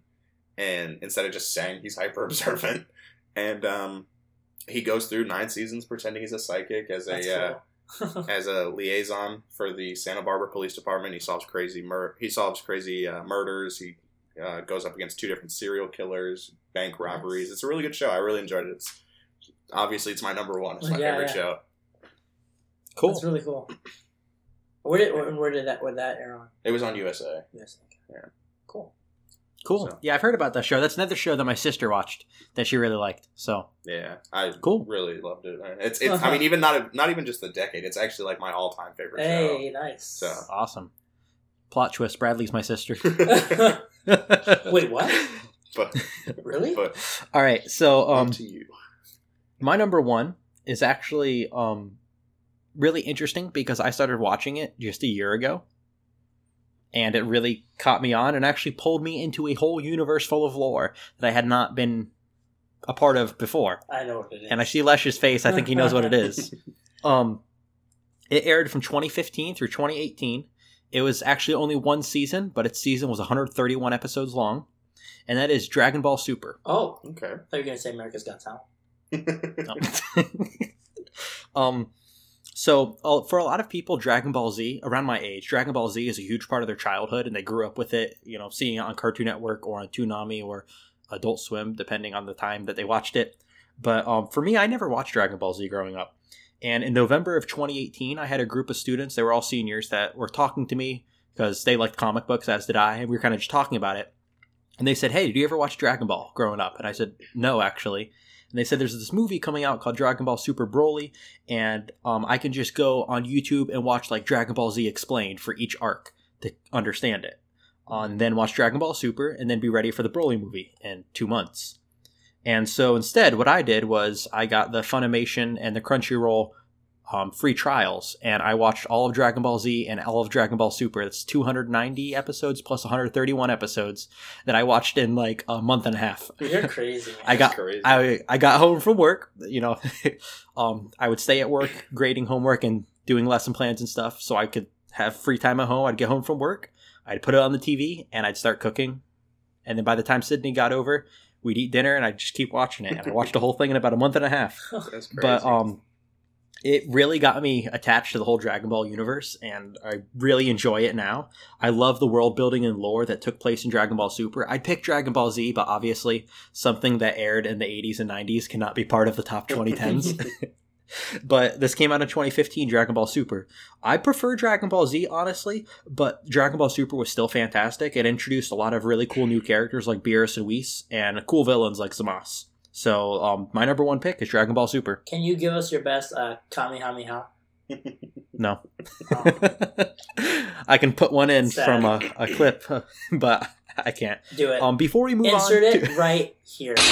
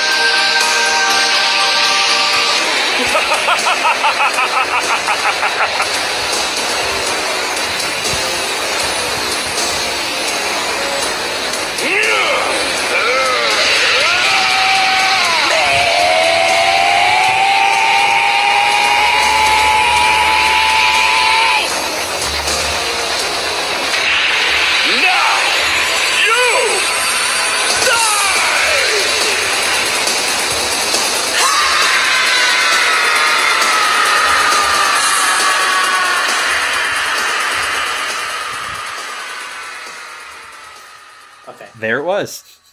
All right. so before we move on to video games, I just want to ask: Do you guys have any like runner-ups, like things that you want to mention but didn't make your top tens? Before we move on, for your TV shows. my my, my pick uh well okay um might be kind of a weird pick i'm still really into survivor um I, I love that show to, to me i think it was in its prime in the 2000s which is why i did even though it's been airing obviously for the past two decades i consider it in its prime in the 2000s so I, I that's why i didn't include it in here Uh, That makes sense. That's fair. my runner-up is uh, probably my eleventh slot is uh, American Dad. It's another one of Oh. those. Mm. That's another one of those adult, funny like cartoons. But um, obviously, it's been around for a while. It was a spinoff of Family Guy, but um, it's been going through 2010 to 2020 now at this point for Cool. pretty steadily. It's obviously had some low points, but I still go back and watch old seasons and new seasons all the time. Cool. Nice. Um, I have four little runner-ups that I want to throw in. Um, Bob's Burgers definitely deserves a spot somewhere on some list. Impractical Jokers. That show is hilarious, and I even just like watching clips from it on YouTube from now and now and again. Uh, really funny show. They're so stupid. um, another show that I thought was really interesting, um, especially in its earlier seasons, and it's another one that started in 2005 and I think ended in 2017. In its earlier seasons, I did prefer, but it's called Bones, and it's another uh, crime drama type show. And my final runner up is Turn Washington Spies. And it's kind of a drama show about um, the American Revolutionary period and these people that would uh, be spies in the British Army, even though they were American. So, or colonists at the time. They weren't really Americans yet. But yeah, those are my runner ups that I thought were pretty cool. I'm surprised no one picked uh, The Crow, the TV show. Yeah, right. Yeah, that's a reason. I'm Can't like, believe you didn't pick it. I can't believe I didn't pick it, but I mean, yeah. Or you, Josh. I'm surprised you didn't pick it. Oh, there's a reason. All right, so I guess we're done with TV. So Moving on to movies. Oh, movies or games? Video games, I think, is the next one. Oh, games, games. Games. Sorry, All right. I have a little notebook with everything This written is down. this is a long episode, so yeah, buck, Well, buckle up. It's the decade. in Late, review, late. so- That's true. Yeah, we're time traveling. yeah. kinda So right our, it should be a ten year long episode. Oh gosh. Uh, you want to go in reverse order? um, sure. So starting with Lesz, then me, then Bradley. I was thinking starting with you, and then Bradley, and then me. Okay, that's fine. I'll do that. All right. So my number ten came out in November of 2010. So right at the very beginning of Oh. the decade, and it is Call of Duty Black Ops. Ah, okay. I thought it had a very interesting campaign. Zombies was an awesome game mode, really fun to play with friends. I hated playing it by myself because I'm not that great at first person shooter games. And I just kind of liked running around and doing my best, even though it wasn't very good. And my friends would do way better than me and we'd survive. and also, all the DLC were maps. So it wasn't like, hey, you can get new armor and weapons as DLC, pay for it. It's like, hey, you actually get good gameplay for paying extra for your DLC. You're getting hours of gameplay in these new maps. So Call of Duty Black Ops was my number 10. So in uh in Christmas of uh 2010, uh, I got uh, Call of Duty Black Ops and another game that's in my top 10. Um, but the the funny thing with Black Ops is like I feel like it was overshadowed by this other game, and that's the one that I really I want them to like remake it or remaster or something because I, I really want to like replay it. I just my PS3 is dead, so I can't. But um, yeah, th- th- th- like that's the that's the one Call of Duty game I feel like that got away from me. Yeah. Um, It was honestly, for me, it was the last Call of Duty game I played Yeah. and enjoyed and owned. I haven't played any Call of Duty games since then, actually. But also, that's just, I'm not very good at first person shooters and they're not my favorite type of game. So, Fair enough. Yeah, Call, Call of Duty Black Ops One's not really my personal favorite COD, but it's definitely up there. It's probably my top three. Um, cool. so I can completely agree with you. It was a great game. It was a lot of fun to play with friends, and it was just it was a great time. Awesome. So, I guess we're moving on to Bradley now. Okay, so my number ten is a not really old game. It's kind of towards the end of the decade, um, but it's Kingdom Hearts three. Oh, okay. I really enjoyed playing it. It was nice. It was almost a nostalgia trip um, Mhm. playing most of the game, um, which is probably why I liked it so much. Um, but going back and just visiting all these different Disney worlds and having a lot of fun and just kind of remembering back when I would sit on like my old PlayStation and play Kingdom Hearts one and Mhm. Kingdom Hearts two. So so yeah, I gotta put I gotta put Kingdom Hearts three because yeah, it was just really fun game. It was great mechanics, a lot of cool seeing all the new seeing all the old cartoons and animation and then all the new ones with like Frozen and stuff was awesome. So that one's my number ten. Which world was your favorite in Kingdom Hearts 3? Oh man, probably um dang, I don't know if I can pick. That's a difficult topic. Um probably Nightmare Before Christmas Okay. because I, I just that one was like my favorite through all of them. Oh, yeah, Whenever yeah. you could go to the Nightmare Before Christmas house, I was like, I'm going to that one. All right, so my Cool. uh, number ten. Well, before you Oh. say that, can I one thing Yeah. about that? Um, here's a big reveal. I've never played any Kingdom Hearts games, but I've heard really good things about them, and just hearing you talk about it makes me want to pick one up. So that that's pretty cool. I've like I said, I've never played one, but it sounds really interesting. So yeah, I would say pick up three. I mean, it's probably the biggest of all of them. It's got a lot of the new age movies and Pixar movies, but then it's also got the old classics and stuff. So I'd probably recommend. the cool. So you Kingdom can Hearts start 3. like on a three. It's not you don't have to go in order. It has a story, so yeah, maybe you do want to start with one, but Okay. I've, I've been told that the story is so confusing though. That, It's- it like, is pretty doesn't confusing story, matter like where you start. I mean, you can pay attention throughout time, but then they've released all the like the DS games Yeah. and all those ones, so you're like, oh, Oh. I don't know what happened in this one because I didn't play it. But so, Uh, okay. so if Well, I'll check out one of them. yeah, so All right, so Cool. uh, my number ten. So I'm gonna take us back to 2014. All right, time traveling back, and I had made uh, a goal in 2014 that I wasn't gonna kind of burn through all my video games. That I was gonna like you know take my time and really like digest everything, and then and then I got a game called The Wolf Among Us. okay. Telltale game. Yep. And I totally did not do any of that. I played through one episode uh, that the day I got it, and then I was like, you know what? No, I'm gonna I'm gonna behave, and I'm gonna play just one episode a day. Next day, I blasted through the rest of the four episodes. Yeah, I know. I, I, I, loved I loved Wolf Among Us. I stayed up all night and blasted through it. Um, I, I- was so disappointed when they canceled the second season, and then at the Game Awards when they announced it, I was like, I was like losing my mind. I was, um, I was so happy. Um, yeah, aw- awesome story. Um, I, I loved Bigby. Um, yeah, just, I just love those, just love those characters. Yeah, my favorite Telltale game. But no, Cool. I, I shouldn't say by far. I like other ones, but yeah. Yeah, by far when Cool. they have the Walking Dead Telltale. Right, I was. I was about to say by far, and then I remembered Walking Dead. I was like, ooh, maybe Ooh, not, maybe not by far. Cool. cool, cool. All right, so moving on to number nine. My number nine came out in October of 2013, and it is by far the most unique game I've ever played, and that is the Stanley Parable. I knew that was gonna be on your Um, list somewhere. Yeah, there's endless possibilities in this game, and the coolest thing about this game is purely a single single player game, but it's so fun to play with friends. Because you take a friend who's never played the Stanley Parable, you throw them a controller or the keyboard and mouse, and you say, "Go for it," and they say, "What do I do?" You go for it. and you just watch what they do and see the interactions they make. I remember when I was first introduced to this game, it was with James Erath, and um, he showed me this game, and he said just play. And I went into the room where the telephone was, and he was expecting me to either walk out of the room or pick up the phone, and I unplugged the phone from the wall. And he was like, "I didn't even know you could do that." and it's just really funny seeing the interactions with people to see all the different things you can do. And it's kind of like a create your own adventure story. And you just go and do whatever you can. There's so many different endings to the game and so many wacky things that can happen. It's funny fun and i don't know. I just really like it. Definitely deserves a list on my top 10 Yeah, I mean, Yeah. I've seen videos of it. I've never personally gotten to play it, but I've obviously a lot of YouTubers have done walkthroughs, and Mhm. it does look really interesting to me whenever I get the chance. And there's not any like, I get kind of bored of the games I'm playing right now. I'll probably give it a chance and see what it's like. Because I mean, yeah, it's always looked really fun. I always like the kind of create your own adventure games. So I remember playing Yeah. it at your place, Josh. Yeah, it was, Yeah. it was fun. I remember you telling me to do certain things. I was like, oh, great. What's he going to lead me into now?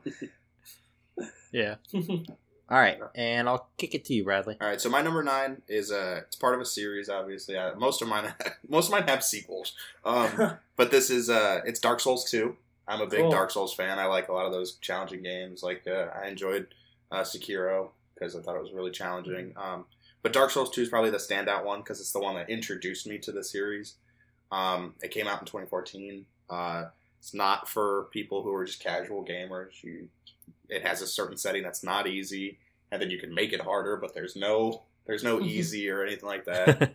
Um, but yeah, I just used to play it for hours. I used to do different run throughs, challenge run throughs, tried not to use any of the bonfires, tried to use weapons that nobody ever used. So it was a great game. I thought it was really fun. And yeah, if anybody likes challenging games, the Dark Souls series is a great one to go with.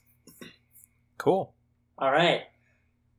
So my next one, number nine. Um, I think it was uh, I think April of 2016, and uh, my cousin he downloaded a uh, the Overwatch beta, and I was just like, dude, you're, you're playing Overwatch. And he's like, you do download it and like let's play together. And I was like, okay, and I got like super hooked on it. I remember I was playing as Hanzo, and uh, literally like I got I think the um uh, play the game like four games in a row because I always just went behind the enemy team and just used my ultimate and just like destroyed a bunch of them. And I was like, dude, this is so easy. wasn't Reaper. Uh, I said it wasn't Reaper. Just well, I did Reaper like when the actual game came out. So when Overwatch actually came out, I got like really, really hooked on it. Literally that whole summer up until it was probably like a good year. I was hooked on Overwatch for. Like I had to go. Um, actually, Rocket League's not on here. That'd probably be my runner up. We'll talk about that later. But like over Overwatch became that game where it's like I had to play at least one game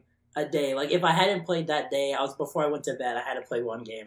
Um, I was just uh, for a whole year. I was like really hooked on that game. I just found out. Uh, I was playing a couple days ago. Um, I have 400 hours in Overwatch, which I think is the most I have in any game. I think.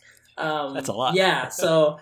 Yeah, 400 hours in Overwatch. I just love those characters. Um, and I think the cool thing is that even though there isn't like a story, I love how Blizzard um, kind of they do like those animation shorts, trailers and yeah, stuff. and the Yeah, trailers. Like I think really I think those are always like fit, like great quality. So like even though there isn't a story, like I still feel like kind of like involved in what's going on in that universe. So um, yeah, I, um, I play as the tanks, Team Reinhardt all the way.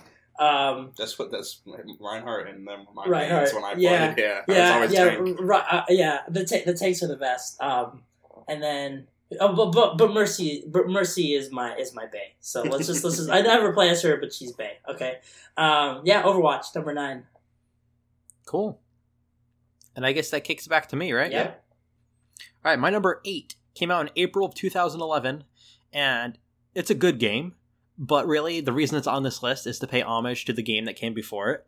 It's a sequel to a great game, and this game is Portal 2. Oh, okay. Um, I loved Portal, but unfortunately, it did not come out in this past decade. It came out in the one before, and I had to find a way to put Portal on this list, so I put Portal 2. And Portal 2 is really fun because it's a continuation of the really fun puzzles. And Portal 2 made them even more fun because it added multiplayer, where each player has a different portal, or you can both have a regular portal gun, which is cool too. Um, and it was also actually a good continuation of the story that took place in Portal. Kind of a, a wacky, funny, but still kind of s- serious at points story of what's going on in this training facility. So, I don't know. I thought it was really cool. And that's Portal 2, my number 8. Um, Cool. yeah, I mean, Portal Two was a great game. Yeah. I loved the comedy and the jokes and the quips. It was a great. I, The potato. yeah, the birthday cakes and stuff. Yeah. Um, my number eight uh, is my. It's the only MMO game I have on here. Um, and it's my favorite MMO game. Uh, it's the Elder Scrolls Online. I know it's not the most Mm. popular MMORPG. Everybody says, "Wow!" Obviously, World of Warcraft, and I mean, I'm a big fan of World of Warcraft, but um, I love the Elder Scrolls series. I love the lore and the stories behind it. And when they announced that they were creating an MMO where you could kind of go on your own path and you can choose different like characters and decide if you want to tank or heal or deal damage, I was like, I'm getting this. I don't care. It's like I don't care what people say. And I mean, it's an Elder Scrolls game. Started off really buggy, had a lot of issues, but it's aged really well. Um, it's got one of the highest player bases it's ever had right now, still, and it came out six years ago. So, yeah, it's I go back into it. I log on to it all the time when new expansions come out. I go in and do trials and dungeons. So it's still one of the games that keeps my attention. cool. Cool. I was actually really interested in Elder Scrolls Online. I'm just not a big um online player um when it comes to first person shooters or when it comes to um MMORPGs. Um but I have always been intrigued by it because I too love Elder Scrolls. So All right, my number eight. I'm gonna take us back to 2013. Uh, now, so okay, let me be clear that I think because this game is solo, I think I think this might anger some people that it's that lo- that it's this low on my list. Um, if anything, I think this shows that like this past decade has been really good for video games. Um, number eight, I put The Last of Us.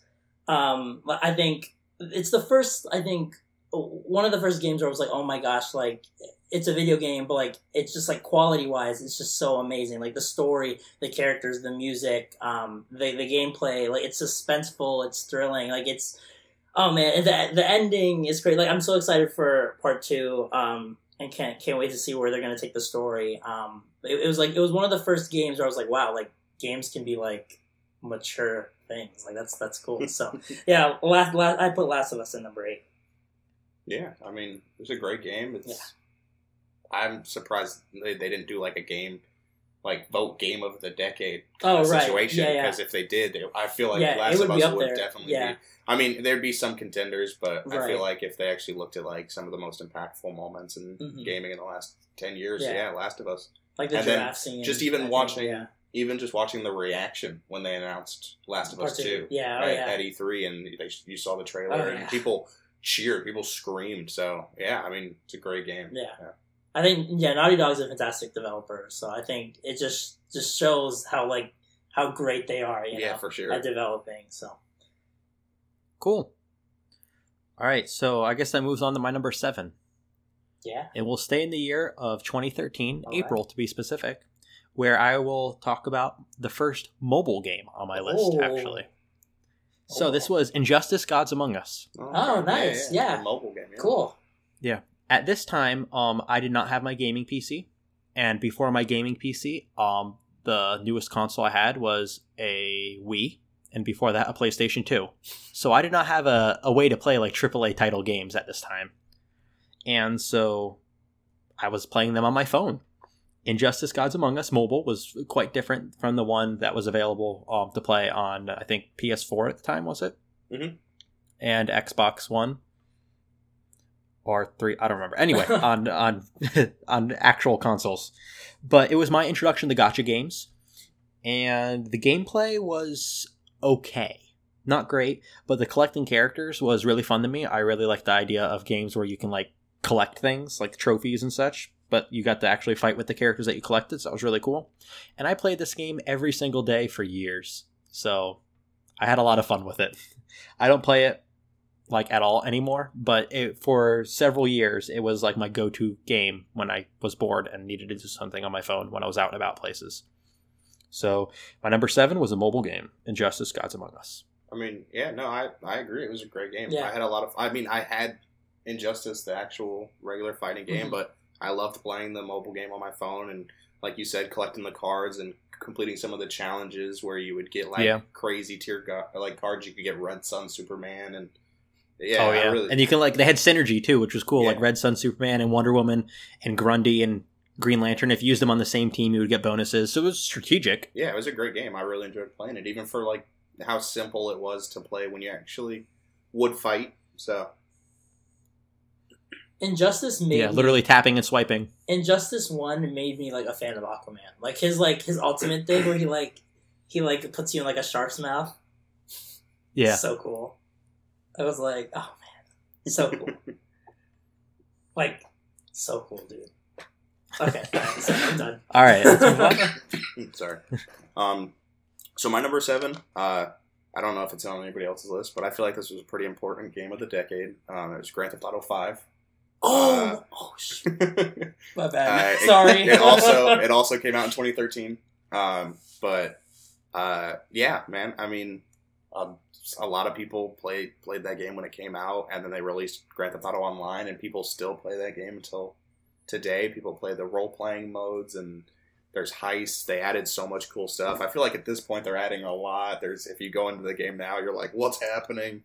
Um, but it's a great game. I I think it really showed like how good of a developer. I mean, they've always been a great developer, but it really showed how like um, amazing Rockstar is at creating open world kind of games that people could just run around through and have fun. I'm still amazed how they were able to get that like on PS3 and 360. Oh, yeah, for sure. like Yeah. it was they were so old already. Yeah. It's ridiculous. And then, I mean, but the following year oh yeah, then, is then when the new moved it. generations right? came, the yeah, new yeah. generation came out, and they just bumped it up. Yeah, I, I will say that um, I totally forgot about GTA 5. I don't have time to really update the list, so Wolf Among Us is out. So GTA GTA's in it now, okay? Um, so there's you can that. even say There's it's that. your honorable yeah, mention. that's my honorable mention. We don't have to talk about it anymore because we just talked about it. But yeah, no, yeah, Fair. I, I, I love GTA Five. I But- kind of want to replay it. Yeah, but that's all I have to say for it. All right, so that was seven, right? We're on number Yes. seven. All right, so no, Yep. uh, number seven, I put. Um, I'm gonna take us to 2018. Uh, a week before, m- many people know I'm like a crazy Marvel fan, right? I'm like addicted to the MCU. I'm gonna take us a week before Avengers: Infinity War came out, so I'm like, you know, I'm cr- like just crazy, not stop thinking about Marvel. You're probably thinking, how could any video game like just distract Lesz long enough um, before Infinity War came out? And a game did, and it was God of War, the 2018 God of War. I, I hated Kratos in the original games. I, I like I could not. I was like, why do people like this guy? And then I played the 2018 God of War, and I was like, okay, dude, you're like, you're you're pretty, you're pretty awesome. Um, I still remember, um, yeah, yeah, playing it. I, I think I played it in like I'm trying to remember how how long it took. I think it took me like three or four days to get through the story. Um, but it was just man, like just the feeling of like just swinging those blades around and the axe and oh my, and, like like the axe, like it comes back to you. Like you you felt like Thor, like playing that game. It was oh man, just the, the gameplay was so cool. Uh, Atreus was such a great uh, supporting character. Um, I'm like, I'm, I can't wait to get my hands on like a sequel to that game because I really want to fight Thor, like so badly. I want to fight Thor. That'd be such a cool fight. Um, yeah, That's uh, yeah. So I put God of War at number seven on my list. Probably another game that I think probably people might think should be higher, but um, it's not. Sorry, I mean, but I, it's really good. I, love, I love God of War. I love Yeah. the whole series. It was a great Yeah. game. Uh, yeah, I mean, I spent days playing it when Oh, it yeah. came out. I was like, I was like, I have to beat Yeah. this. I was Yeah, like, I have to beat it. I have to keep playing it. Watching uh, Norse mythology. I mean, I love I love all mythology. So Mhm. watching uh, after spending so many years following like Greek mythology, Mhm. um, Yeah, I'm glad they kind of shook it up seeing too. the Norse going into mythology was Norse, yeah. awesome. So Mhm. yeah, so I can agree with that. It was a great Yeah. game. Game of the year 2018. Oh so. yeah. cool, very cool. Yeah, I've heard a lot of great things about the God of War games in general. Yeah, yeah, it's it's a great series. Yeah. Cool. All right, so moving on to my number six. It's actually a game from early in the decade, September 2010, and it's a game that we've reviewed on the podcast before, and that is Amnesia: The Dark Descent. Nice. Um, I love the setting, which is like the early 1800s um, Europe horror type, and it's a fantastic immersion. I love like how there's like an insanity meter, and if you look at the da- look at the dark or hear weird sounds for too long without going into the light and like into open spaces, um, you actually like start to shake and your vision becomes blurry and like your character can fall over, which can put you in danger. So it's not just health but sanity. Um, and it's really cool to have that type of immersion and like you can't just like open a door by clicking on the door and walking through. I've never actually played with controller before, so I don't know what it's like. But with keyboard and mouse, you get to click on the door handle and drag it open or closed, which um, is really tough when your vision is blurry and your character is shaking because there's a monster nearby and you're trying to hide in a cupboard. So it makes things much more immersive, and it's honestly the best horror game that I've ever played. that was a really fun um, getting to play that for the podcast. Yeah, I I had a Yeah. good time playing Amnesia. Yeah, I mean, I, I played it Mhm. a long time ago. Um, when PewDiePie was playing it, Yeah, when, when yeah. PewDiePie Yeah, was first getting really big and out there, I saw him play Amnesia, and I was like, you know what, I'm gonna try this game. It looks, and- but yeah, I mean, it was very simplistic, old kind of style horror game, but great horror game. I mean, Yeah. very very memorable. I mean, it's on your top ten, so yeah. I mean, I I would wish they would be like, hey, we're making a new one because like it would be great Yeah. to play another one. They made a sequel, Machine for Pigs, but I've never played it. No, I didn't even know they made a sequel. Yeah, I don't know how it is. I heard it's not as good, but with how good Amnesia was, not as good doesn't mean much. You know, it could still be really good. Yeah, for sure. Um, but I haven't played it yet. I'm actually replaying through Amnesia: The Dark Descent with Sydney, and then I want to play through Machine for Pigs with her the first time. You know, after we finish The Dark Descent. So, and with that, I'll kick it to Bradley for his number six. Yeah. Okay. So my number six is uh, another one kind of towards this end of the decade. Um, it's uh, Assassin's Creed Odyssey. Um, I'm a big fan of the Assassin's Creed games, but I I liked what they started with Origins and then built on with Odyssey. The more kind of open world, play how you want to, Mhm. use what you want to um, style. And I know a lot of people are like, it's not that Assassin's Creed. it's it's the like the die-hard o- Mhm. original fans and stuff. They're like, "Oh no, this is I'll never play that. It shouldn't even be called Assassin's Creed." But I don't know. I played Assassin's Creed One when it first came out, and played all the games, bought them Mhm. right when they came out, and I can still look at Odyssey and say that I love it as an Assassin's Creed game, and it's one of my favorites. I have a feeling uh, we're gonna have a long discussion about Assassin's Creed. Honestly, no, I, it, it didn't make my I, yeah. it didn't make my top ten. Um, Really? but uh, it would yeah, it's definitely a runner up. Um, yeah, I really think that like um, like you hear people talk about like the whole like Ezio, like that was like the golden age of Assassin's Creed. Honestly, I I think Odyssey's way better than any of the Ezio games in my opinion. Um, like I think I think they really.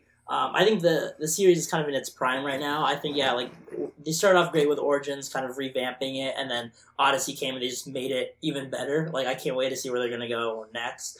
Um, I love Kassandra. Kassandra, love you. Um, yeah, uh, yeah. Od- It just it just barely missed it for me, but yeah, lo- love that game. Um, it's funny that you say, "Oh, I love Kassandra" because I played as Alexios. So when you say I love Kassandra, I'm thinking of the character that you see as Alexios. You know? oh yeah, yeah. Yeah, Because they're Yeah, I played as Alexios Um, as yeah. well as mine. yeah. Um, and you said it's not on your list, and you talked a bunch about it. So all I'm going to say is I'm I'm going to wait a few Okay. items before I talk about it. Yeah, okay, good. So Oh yeah, so me.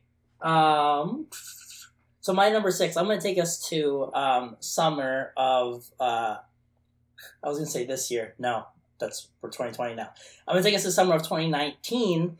Um, I, this past year, it was my game of the year. Got really into uh, Fire Emblem Three Houses. I talked to it. I've talked a bit about it on the podcast before. Um, I I hadn't played a. I have my Switch. I hadn't played a Switch game in it feels like forever. And then Fire Emblem came out. I've never played a Fire Emblem game before, um, but I, I've always heard like these great things about the series. And so I was like, I, okay, I have to pick. I have to try this game out. And I made the mistake of putting on permadeath, so all my units could die.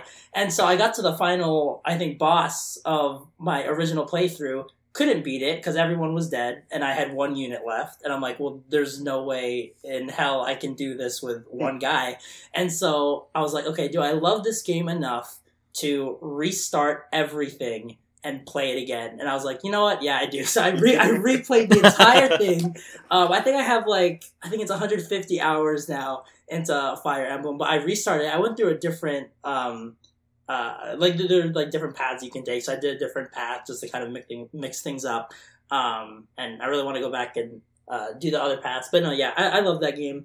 Um, loved all the characters. Uh, yeah, it was a lot of fun. A lot of fun this year or this past 2019 with that game. So cool. And I Team Edelgard, throws, Team Edelgard, Black Eagles. I guess that throws to me number five. My number five is my second mobile game on the list and my last mobile game on the list.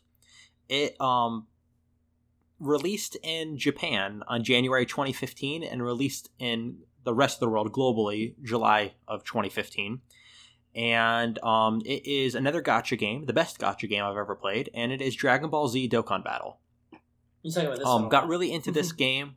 Yeah, I, I got into this game a little under a year ago. I think I'll reach. You get like login rewards for like each day that you play, and I'll get my 365 login days or whatever in I think a week or two. So I've been playing for almost a year, and um, the developers are very very kind to free to play players for people who don't want to spend money on the game.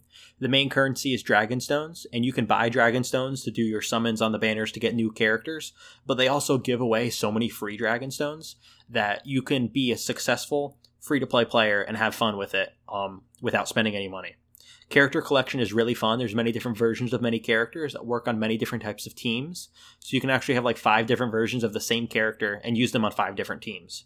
And unlike Injustice Gods Among Us, the gameplay is actually fun. So I think that's part of the reason why I'm enjoying it more than I did Injustice. But also, it's a much newer game than Injustice is. So, and there's always updates all the time. So cool. that is my number five. Okay. Yeah. Um. So, my number five is the only mobile game I have on my list. Um. It came out in July 2016. Uh. And I don't know if Lesz is gonna be like, I didn't think of that one. Uh. But it's Pokemon Go. Oh, I didn't think of that. Uh, obviously, I mean, I grew up watching the cartoon. It was great. I played all the old Game Boy games, as many as I could. Um, I got to the point where obviously I stopped watching it, and so Mhm. I think I'm at that point in Pokemon Go now where I don't recognize don't any of the Pokemon. anything. Yeah. Um, but it was great. I mean, it got so many people out and about playing the game. Uh, people I know who don't even play Pokemon or didn't watch the show were out playing it because they just saw how fun it was to get out. And I think it was a new twist on on games. I mean, I know there's games out there that have been out that have that are like that for quite a Mhm. while, but just uh, a game that influences you to go out and Yeah. explore and but be safe at the same time, get some exercise. Don't just sit in your room and look at your TV all the time. Um, I think it was a really cool thing, and I, I love that they did Pokemon. But yeah, that's the only one mobile game on my list. But I think I think it was a pretty good one. I, I don't think there's gonna be anything like it again, like those first like two months of Yeah, Pokemon sure. Go. Like Yeah. we're we're never ever gonna see that again. And like it makes me so sad, but also like look like th- those oh man, those were such a great that was such a great summer when Pokemon Go was out and like literally just everyone was playing it. So cool. Do you remember that um the the first school year it was out? Like everybody on oh campus yeah, was playing yeah, it. yeah. It, was it was It- ridiculous. It was a very unique concept Yeah. for a game, and um, it's kind of a shame that there weren't any similar games to come after it Mhm, because it, you know it, it's pretty typical for a game to come out and it for for it to fade away. mhm. So it's a shame that there's no other games that are similar that kind of take its place and keep passing on the torch I remember that style. I remember the first day after it was out, my sister and I were like really into it, and then my mom, uh, we were both home because it was like it was over the summer and everything, and my mom want, needed to go to the mall for something, and I was like, oh yeah, I'll go to the mall with you so I can catch some Pokemon, right? And my sister was like, oh, I think I'll sit this one out, you know, um, and of course I go to the mall and I catch a uh, wild uh, Dragonair, so not even a Dratini, I caught a, I caught a freaking Dragonair. I still have that Pokemon, and I like rubbed it in her face, like, "Huh, look what you missed out on." I caught, I caught a wild one. She was so. it's like boom. That's funny. My sister and I don't hang out a lot, um, and like don't always get along. Mhm. But like when it first came out, we went like I was like, "Hey Melissa, do you want to go on a walk? We can go to the park and play Pokemon Go." And she was like, "Sure." And my mom was like, "Why are my children doing things together? This is great. I like this game." I think I walked like ten miles like the first like day or two. Of that. It was ridiculous. Like, I was just walking around the neighborhood. My mom was like, "I've never seen Lesz this active before." Yeah. Well, it was like you wanted to hatch those eggs. yeah, Well, the big thing was like that was one of my favorite things about it. Is like I got my mom into playing it. yeah. Like, and she My mom got into it too. Yeah, Like she she was like, I remember Pokemon when you were younger, but I have no Right. idea. And but she got so into it, she continued playing it after I slowed down and stopped. She she still wants. To, she's always like, let's go to the lakefront and play. And I'm like, I'm like, I can't do that right now. But it's so great. I, I thought that was always awesome because it was just a really cool way to just go out and have her kind of become interested in something I liked yeah. as a kid. So yeah, that was one of That's the cool cool. things about it. All right. So I'm going to take us to uh actually we're we're going to stick with uh summer 2016.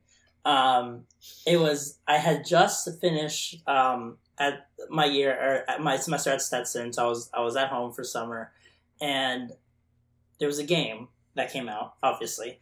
And I remember I didn't have a car yet, so I took my dad's bike and I biked to the game to the local GameStop. And about halfway there, my I got a flat tire on my bike, and I was like, "Oh no, this is not good." Instead of going back, I was like, "You know what? No, I need to get this game." So I called my sister's boyfriend, had him pick me up and the bike. He brought the bike too, and he took me to GameStop and then drove me back to my house. And you're probably thinking, "What? uh, Like what game did Lesz get?" I'll tell you what I got. I got Uncharted 4, A Thief's End. I'm a massive Uncharted fan. That's my favorite video game series of all time. Nathan Drake is like my bro. Like I love Nathan Drake so much. And I was like, there's no way I am missing the conclusion to his story. I am getting this day one and I'm playing it all the way through in one sitting, which I did. I'm still proud of that. Literally, I played multiplayer the next day with my cousins, and they're like, "Oh yeah, I just finished chapter two. and I'm like, "Yeah, well, I beat it already." So in your face. Um, yeah, no, I think it was an awesome conclusion um, to uh, Nathan Drake's character. Um, I don't think it's the best Uncharted game, but I do think it's like pretty close with Uncharted Two. Um, I just I do think it went over a little over long. But as a massive Uncharted fan, it would be a crime not to have it on my top ten. So Uncharted Four. It Cool. is I gotta say, I'm number five.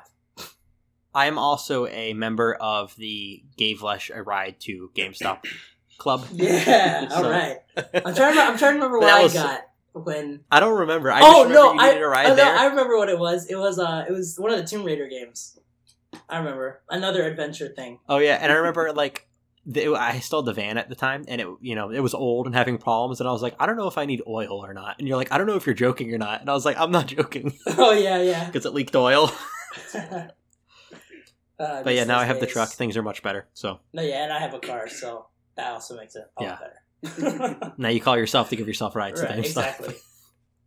All right, so um, moving on to number four. My number four is actually Assassin's Creed Origins. Oh, nice. Came out in October of 2017. This was my real true introduction to Assassin's Creed. Um, I had never played Assassin's Creed before, except this one example I'm going to give. A long time ago, like when Assassin's Creed 2 first came out, um, a friend was playing it, and I came over his house to hang out, and he was like, "Oh, let me finish this level."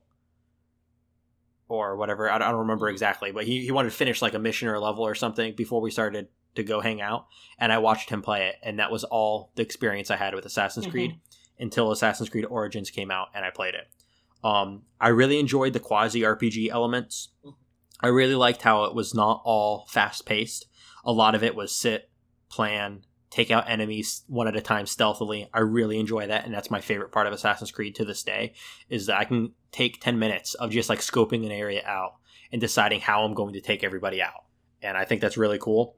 And the DLC actually added more to the interesting story and the discovery tour was a really cool idea and um, i don't know if it ever really took off in the educational sphere but i thought it was a really cool idea I know they did bring back the Discovery Tour for uh, Odyssey. I haven't tried it yet, but um, i haven't tried it either um, it was funny because I remember when Assassin's Creed Origins come out, uh, came out, and I got the game, and then uh, I was playing it like all day, and then my roommate, uh, I was still at uh, college at the time. He left to like go to his classes or something. Comes back like hours later. He's like, "Lesz, are you still playing that game?" And I'm like, "Oh yeah, I am." No, yeah, yeah. I I, uh, I loved Origins. Uh, I loved Bayek. Um, yeah, I thought it was, I thought it was a fantastic game. That was great. I, lo- I love how they made the, the combat a little harder because I think um, with Assassin's Creed, I think Syndicate was the one before that one. I think the combat was a little too easy. Um, still, Yeah. still love Syndicate, but yeah, I think I think Origins really kind of stepped it up, and yeah, like what you're saying with the RPG elements, I thought that was a great addition. Yeah. Yeah. and i liked how like there was a lot of like even the side quests some of them were emotional yeah. and some were just really cool like th- they were really good and like there was that one where that little girl died Oh yeah. and you, you had to go like retrieve her body from the lake Oh, and yeah, yeah. help her mom find the killer and it was like oh man that was I intense. still remember like doing that mission, being like, "Oh my god, like what? What am I Yeah. doing?" Yeah. So yeah that was my number four origins Okay. Um, so, my number four uh, is a game I played for a really long time. Um, came out in 2014. Uh, I play the sequel now, um, but I had to put the first one on it because I think it's just the first one was just a lot better. But it's Destiny. Um, Yeah. I still play Destiny 2 till to this day. Uh, but Destiny 1, I mean, both games had a really rough start, uh, but I loved how Destiny 1 turned around and the, the expansions that came out and the storytelling um, and the lore that's come with it. I spent hours reading Grimoire cards from Destiny 1. I spend hours whenever I find new lore in Destiny 2 going over it and reading it and connecting it to the old parts and stuff. Um, it's just a really good game. I mean, it kind of uh, combines first person shooter with sci fi fantasy and magic and superpowers and so and the future. So I, I just really love it. It's a great game, and I think it. No matter how long the series goes, I'm going to continue playing it, and I think I just I think it's mostly because of how great and Destiny One was. Yeah, I, I got really into uh, Destiny One when it was first out, and yeah, I, I definitely think that one of like the great things about that series is just like yeah, the world building behind it. Like it's just such a fascinating kind of universe that you kind of want to learn more about. You know, um, yeah, I think I think that's a good good pick. I've heard a lot of good things about it. And I think it's really funny when it was first announced. A bunch of people were like, "Oh, it's just going to be a ripoff of Halo." this game's gonna suck. No one's gonna like it, and then it became super popular, Yeah. and like everybody talks about it. So that's really cool. All right, my number four is uh oh okay. So I'm gonna take us to 2015, summer 2015. Ooh, Whoa. Um, yeah. That's Okay, cool. this this to this day, it, and don't get me wrong, I, I've come to the conclusion that I think I like the longer games because I feel like I can build more of like you know like a connection with the game. And this game, yeah, I know I remember we talked about before with like with Wolf Among Us. How I was like, oh, I'm gonna be I'm gonna do one episode a day, and I totally did not do that. With this game, I actually did that. I took it really slow, and I spent that whole summer with this one game, and it was The Witcher Three. Um, I love that game so much. Um, yeah, I, I basically spent that whole um, 20, 2015, right? I had it on here. Yeah. Yeah, I think so. Yeah, I spent that whole basically summer of 2015 just playing The Witcher. Uh, Arkham Knight came out around that time. I was like, yeah, I'll kind of play this on the side. Didn't really get invested into it as much.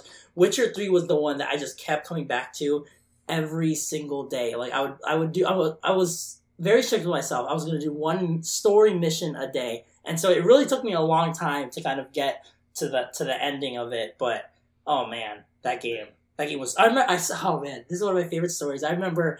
I went to ah, what city was it? I forgot what city it was, but I went to a city and there were these like higher uh, leveled enemies. Right? They beat the crap out of me, took my swords, and just like left me to die or whatever. And then like probably weeks later, um, I I went back to that city um, and found those guys that took my swords, and I beat the crap out of them because I was higher leveled. And I'm like giving my stuff back, but then at that point, like my swords were, I had way better like weapons at the time. But I was like, oh man, the satisfaction of beating those guys up who beat me up, oh man, it was so good, dude. It was so good. That's fine. I love that game. Team Triss. Nah, I like Yennefer too. and yeah, I'm too.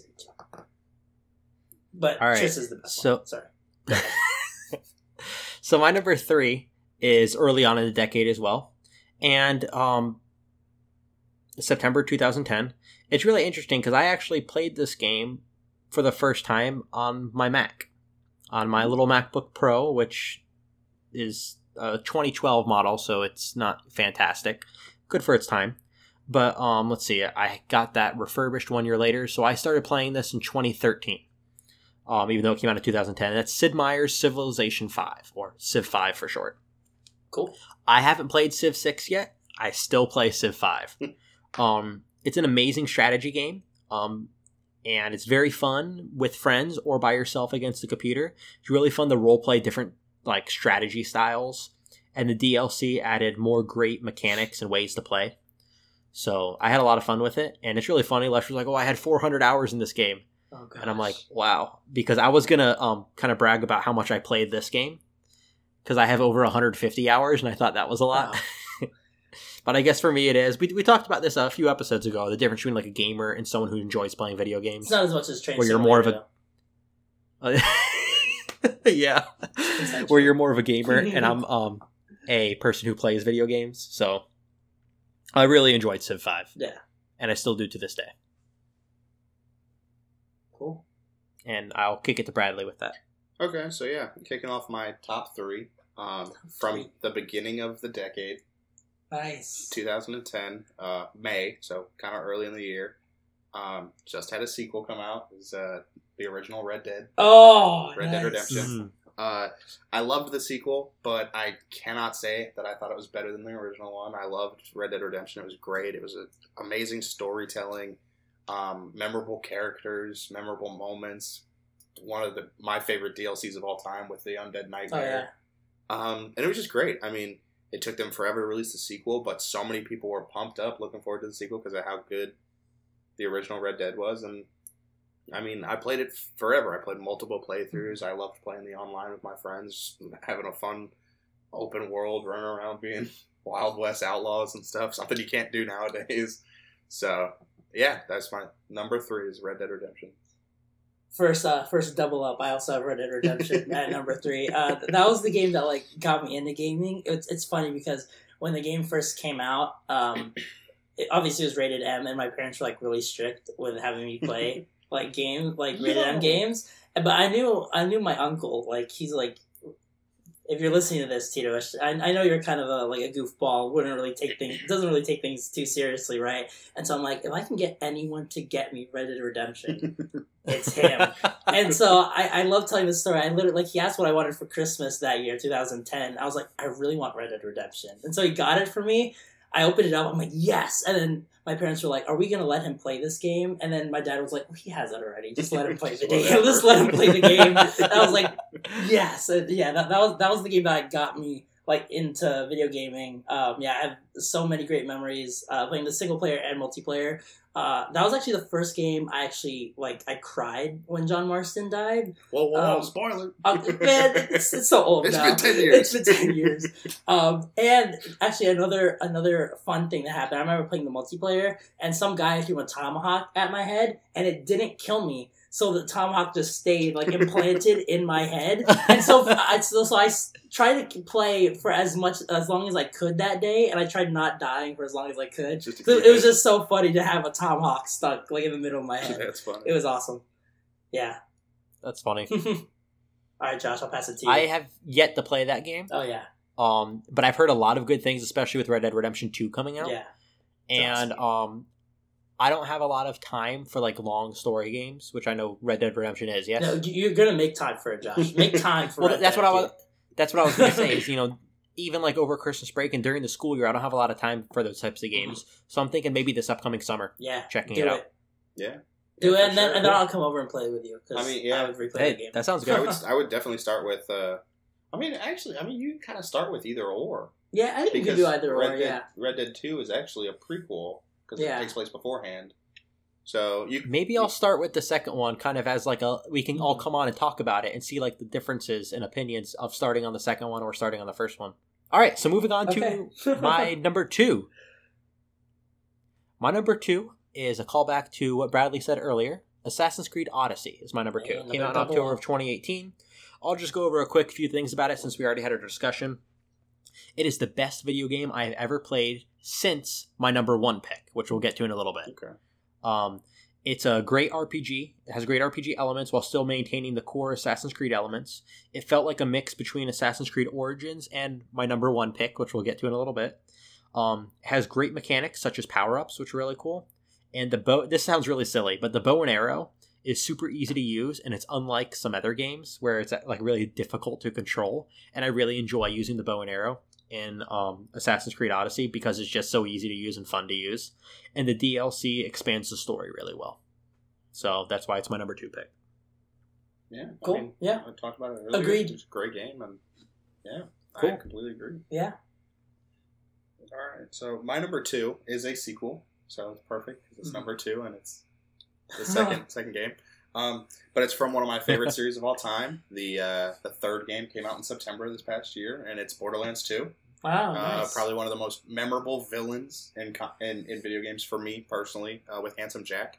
Uh, it's just a great game. I mean, uh, the kind of initial like build to looter shooter video games where it's just like play the game, kill a bunch of enemies, get a bunch of cool guns, and keep playing the game. um, and I just fell in love with it. I mean, I loved the original one, but obviously it came out before Mhm. 2010. Um, but I think Borderlands 2 was just they learned the good from the first one and just expanded on it. They made a great game. They made a super memorable story, a great villain, a lot of cool characters, a lot of fun weapons. And I mean, people played it for seven years up until Mhm. Borderlands 3 came out. Um, I used to go back and play it all the time. I mean, I got the Handsome Collection when they released the Handsome Collection for the new generation of consoles. Um, and so, yeah, I mean, it's definitely my number two. is one of the games I can always go back to, and I've really enjoyed the third one so far as well.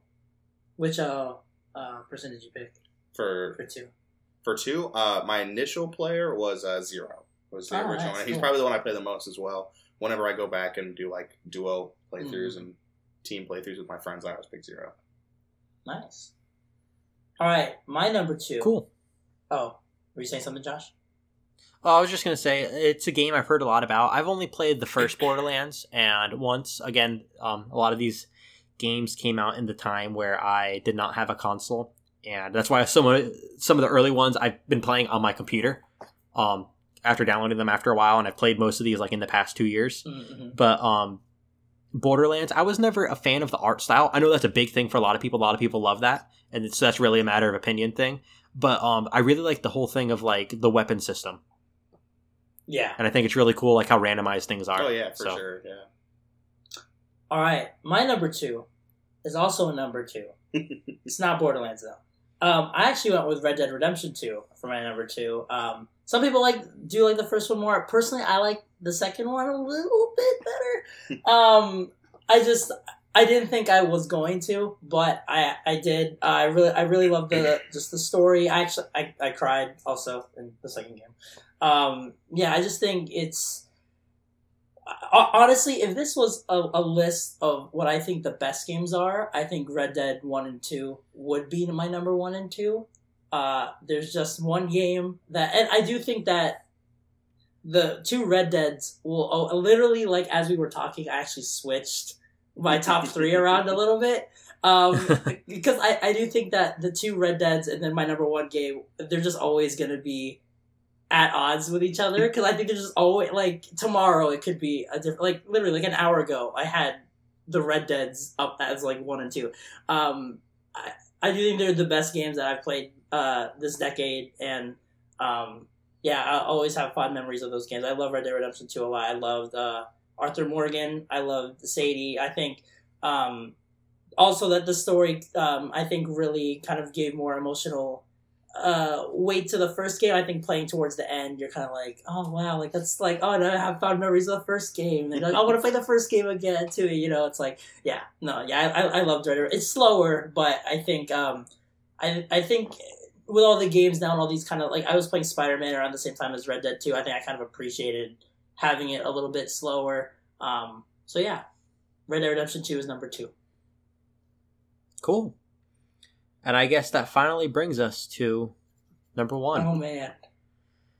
So my number one was um, not difficult at all for me to choose. When Lesz came up with the idea, I think he came up with the idea like early 2019 for us to do this, right? I think so. he said we're going to pick a top 10 in each category, you know, like movies, video games, and TV and all that stuff. And I was like, all right, I already know what my number one video game is. and then the the rest was coming up with everything else. so my number one came out in November of 2011. Um, it is tied for the first spot for best game I've ever played, and it's actually tied with its predecessor. And the game is The Elder Scrolls V: Skyrim. It is tied for best game ever play I've ever played for me with Oblivion, which is The Elder Scrolls 4. Um, Skyrim is an amazing RPG. The RPG elements are almost as good as Oblivion, but it surpasses Oblivion in other areas, which is why they're kind of tied for me. Um, where Oblivion was a better RPG when it came to the elements of that. Um, it's true open world, very expansive, and there's so much to do. And the main story is great, the Dragonborn versus Alduin, but you can do pretty much anything you want. You can join the Thieves Guild, do the Dark Brotherhood. There's so many options, and that's why I really like it. It's you could do so much with your character, and you can play it ten thousand different times and do something different every time, and have a different play style every time. Pick a different race. There weren't classes in this game like there were in Oblivion. That's something Oblivion has over this game, but you can essentially create your own class, deciding of what you want to do. Um, then the DLC. There's three DLC. Dawn Guard was vampires and werewolves, and a couple more ele- um, different things you can like smith with, like Dragonbone. So that was really cool. An awesome DLC. Hearthfire came out. Um, it was you can build houses and buy land. I really hated that DLC. I thought it kind of sucked as a DLC. But then Dra- the Dragonborn DLC came out, and to me, this was like the best part of Skyrim. Um, a new story, new locations, new items, new smithing materials. I thought it was amazing. Um, and the whole story with um, going into the new plane of Oblivion was really cool. And I really enjoyed this game. By far the best game of the decade for me, and by far one of the best games I've ever played. And also, uh, two more things. The lore of Elder Scrolls, Bradley touched on this earlier. The lore of Elder Scrolls is amazing. I watch YouTube videos on it all the time just because I find it so interesting. And then also, the one thing that has kept this game alive for nine years is the modding community Mm. and all the amazing mods that people have released for this game and new stories like right now there's this thing called sky oblivion if you haven't heard of it people are remaking the whole game of oblivion inside of the skyrim engine to make it look good and run smoother and then there's also things like beyond skyrim where they're working on trying to remake all of tamriel inside of the skyrim engine I think it's really cool. Elder Scrolls Five, best game of the decade for me. I can't wait for Elder Scrolls Six. Yeah, I mean, you you basically touched on all of it. Yeah. I mean, like I said, I'm a big Elder Scrolls fan. Um, but the reason I picked out online over Skyrim w- at the back of my list is, like I said, I'm a much more MMORPG player at heart. So hmm. any type of element like that added to it. I love RPG games, but the second they were like mass multiplayer online, I was like, I gotta play that one. It's got- But Skyrim was a great game. I went to the midnight release. I think it was the first midnight release of a game I ever went to, and I stayed up all night playing it. And I loved playing that game. I mean, I went and got the remastered edition. So yeah, I mean, I completely agree. It's a great game. Hmm. It's definitely in my top fifteen. That's cool. I agree. Do you mind if I? Sorry, I was gonna say you go ahead, Lesz, and then I want to tell a little story if you don't mind after you Oh, I just said I talk agree. about it. Okay. um, I want to tell a quick little story that's really funny. When I so this was 2011, I was in high school at the time, and I had a friend who um, went to my church, and he also um, went to a boarding school, and so he was at home for short periods of time, and then went off to his boarding school, and um, he had an Xbox 360, and I had a PlayStation 2 and a Wii, so I couldn't play newer games, but he he could. And so he told me about this cool game coming out. I had never heard of Elder Scrolls before. He said it was called the Elder Scrolls V Skyrim. And he was like, we should play Oblivion, the game that came before it. So he downloaded Oblivion on his Xbox. We played it a bunch, and I really enjoyed it. And um, that's my first time playing it. And then Skyrim came out, so he got Skyrim for the Xbox. We played it, and he was like, I have to go off to my school. I can't take my Xbox with me. Will you babysit my Xbox? so I took his Xbox for a, a month or two, and I played at home, and I really enjoyed it. And then he came back, you know, um, he finished school up, and then on my MacBook Pro, which I was telling you about, I decided to download a cracked version of Skyrim so I could play it on my Mac. It did not run well, but I was playing Skyrim on the go, so I was, even though it didn't run well, I really enjoyed it. And then finally, when I built my computer a couple years ago, um, I it's one of the first games I downloaded and played on there. So I definitely have I think I have like a hundred something hours of gameplay on this computer, but overall I definitely have hundreds of hours of gameplay. So that's my quick little story about Skyrim. and I guess I'll kick it to Bradley now for his number one. Um, okay, so my number one is a double up. It's already been mentioned. Um, it is The Witcher Three. yeah. Uh, I'm a huge fan of the Witcher series. I read the books. Um, I was super excited when they announced they were making a television series on Netflix. Uh, but yeah, I mean, uh, a lot of the games I love have that kind of fantasy element to them. They're magic and swords and blacksmithing and monster hunting and stuff like that is great. And I think The Witcher 3 just did an amazing job. Uh, it's a beautiful game. Its graphics are outstanding. It's got great storytelling. It's a lot like the Elder Scrolls series. It's got hundreds of hours of side quests where you can just get lost. You don't have to pay attention to the, the main story. Um, you can wander into areas that are higher level than you, and it can either be a nightmare or it can create a pretty fun challenge of trying to take down people who you should not be fighting right now. um, but yeah, I mean, came out in 2015, and I spent days and weeks and months and hours and hours, hundreds of hours just playing that game, doing all the side quests. And I love the DLCs. They made great DLCs. Oh, yeah. um, it's a beautiful story. It's got so much lore behind it, so much backstory, all these different elements, and and the fact that like there is stuff that you can kind of do differently each time you play, and it kind of alters the outcome of situations and relationships you have with other characters. is just one of my favorite things about it, and I will always enjoy the the game, and can't wait for them to make more episodes of the show, and hopefully they make another one. All right, so the most important question, probably of this whole episode, who'd you romance? Um, I've done a different ones, but Okay. I, I would probably say Triss is the one I like the Yeah, most. honestly. alright. I think Yennefer's great. I think her purple eyes are beautiful. Every Yeah. time I look at them, I'm like, purple eyes.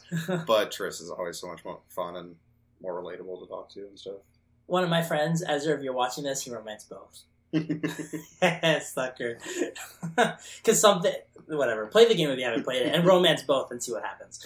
Um, That's another game that's on my list to play uh, over a summer when I have time. Yeah, oh yeah. Because I've heard great things, and I, I know it's worth um, putting things aside to kind of take time with it.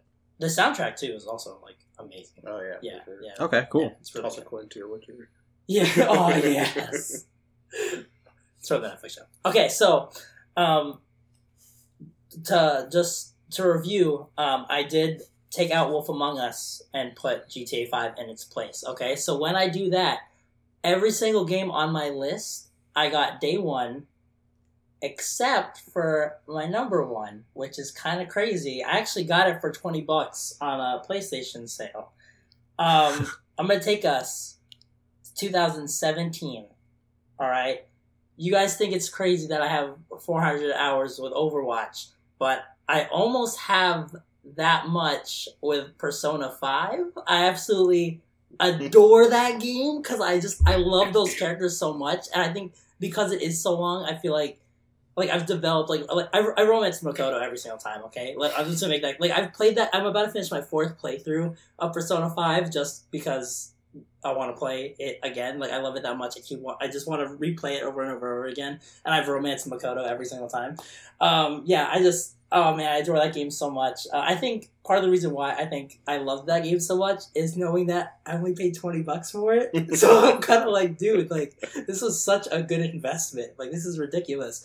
I got um, the Persona Five dancing game just because I love those characters so much. I'm like, am I gonna pay sixty bucks for this dancing game? Heck yeah, I am. And I platinumed the dancing. I still have to platinum Persona Five, but I, I'm I'm willing to. I got the um, I forgot what it. I think it's like the Phantom Thieves edition for like the upcoming Persona Five Royal, which is basically the same game. They're just like updating it with like there's a new character and everything, and I'm just oh man, that that game is the best. And you can quote me on that. Cool. And I have the soundtrack downloaded on my phone. Uh, so, any runner-ups? Anybody got any honorable mentions that they want to talk about? Uh, probably not too many, Lesz, since you're shaking your head and smiling like that. I got one. Okay. I got one, and the, the only reason why I'm I'm putting this as an honorable mention is I don't think the game is particularly amazing, but I just have like a really fun like it was kind of like a mini game type thing within the game that I enjoyed so much. uh, Disney Infinity Marvel Superheroes Okay. It was so awesome because there was this game mode where it was like 50, you had 50 levels, right? And basically you had all like your little figures or whatever, and you had to get through all 50 levels with all of your figures. The the thing is, is if your character died, it was out. So you had to get through all. It took like I think like three hours, I probably did it like I think like five or six times. And I kid you not, I have little Rocket here. He he was like he was like my golden like child basically. like he got me through the end. It was awesome. I got to the end, the first time I got to the end was with Elsa, and I was fight, fighting frost giants, and because she's ice and they're ice, I couldn't do anything to them, so I died. Yeah, Cool. I have one honorable mention, and I don't know if it really counts because it's a remake of a game from like the 90s. And I haven't played the Sure, remake. I just not? played the game in the 90s, and I've just seen footage from the remake. I haven't actually played the remake yet. And uh, so Okay, I'm really hold on a just second. Go- I saying mean, that go the game for the Michael, 90s is really good. fine. and that's uh, Spyro the Reignited Trilogy. Oh, Just okay. because sure. The Spyro trilogy I played all the time on my PlayStation 1 as a kid, and it was like definitely one of my favorite games. Well, they just made the And so I'm really happy to see them like renewing the game. All so- right, I mean, yeah, Cool, for sure. I would, yeah, I would. Remasters always work. Yeah. Um, Cool. I have two. Uh, I'm so, kind of surprised that Lesz didn't say it. Uh, at least one of them is uh, Marvel Spider-Man, the game. Oh yeah, yeah. Uh. I really enjoyed it. I Had a lot of fun playing it. It's definitely an honorable mention for my Yeah. probably like my number twelve. Um, and then my number eleven is Fallout New Vegas. Um, Uh, I Mm. was a big fan of the Fallout series. is that really this decade? 2010. It came out at the same time as uh, same year as Red Dead. Wow. Um, Wow. But yeah, I mean, it was. I love the Fallout series, and I'm a big fan of Fallout Three. But I honestly think New, New Vegas is probably the best one they've made so far. Um, so yeah, that's one of my other honorable mentions. Oh, I'll cool. just I'll just say real quick. Odyssey was mentioned. That was an honorable mention. And I love uh, Tomb Raider also. But sorry, Laura, you didn't make it. I was thinking about adding one of the Tomb Raider games, but they didn't make the cut for me. Yeah. But they're, they're really good games. So. Honorable mention. Okay. Yeah. Movie time. This is a difficult list. This, This was is the one I had. That, one? like, I'm an avid video game player. I play tons of video games, Yeah. but the movie list was the one I had the worst time with. Yeah. It was Why? so hard. just, Just too many. just narrowing all ten down. Yeah. What about you, Josh? Was the hardest one for you? It was, t- for me, it was like, I knew what my top five were, and I knew what my top ten were, but I didn't know like what In what what to place any of them in. Yeah, See, and there I, were a few where I had to like make some cuts. I knew, my, I knew my number one and my number two, and that was it. I knew what was there and what was going to stay. I thought TV shows were gonna be the tricky one, but I think it was movies for me too. Like, yeah, it was getting the order down and like what to cut and yeah. Okay, so Bradley, you want to start this time? yeah, I can start this time. All right. Um, so my number ten movie, uh, I I don't know, I really enjoyed it. It's got uh, it has a sequel. It's got another one coming out soon, um, and I'm really looking forward to seeing it. It's the Kingsman movie. oh yeah, nice. uh, oh, that I was really good. I forgot it. about that movie. Uh, a lot of cool action sequences, really funny moments, very Yeah. it's just, just comedic, and it's a great movie. There's great like use of effects, great fighting. So yeah, that's my yeah, number no, ten. nothing like it. I think. Yeah, Like, for sure. Yeah, Like, because I mean, you when you thought when you saw it, you're like, oh, it's gonna be like a James Bond movie. Yeah. But then there's like these really comedic Right. moments that you're like, okay, that's not. yeah. But so I think it was really memorable, and uh, yeah, it's definitely my number ten. Cool. Cool.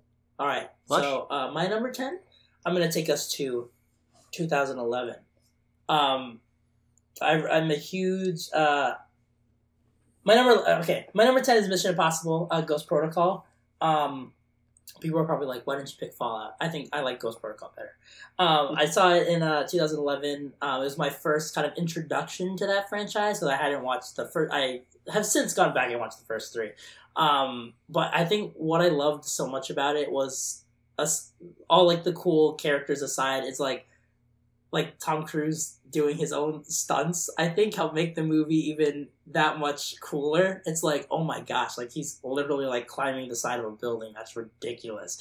Um, yeah, I just yeah, I, so I, I loved kind of those um, kind of like effects basically, and just knowing that he's doing his own stunts. I think really makes the movie that much more impressive and suspenseful. And yeah, still still one of my my all time favorites.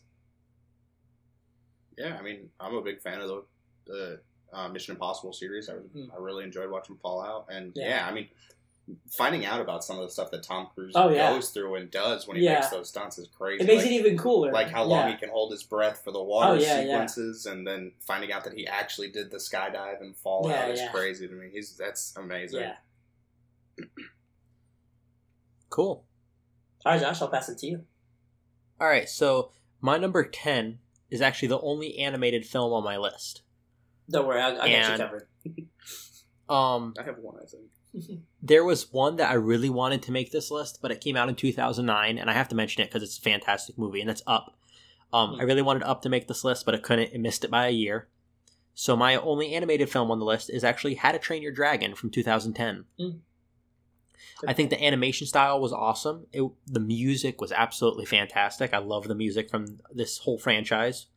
Um, and the theme that they use recurring throughout and they kind of alter that theme. It just it was genius the way that the score worked out.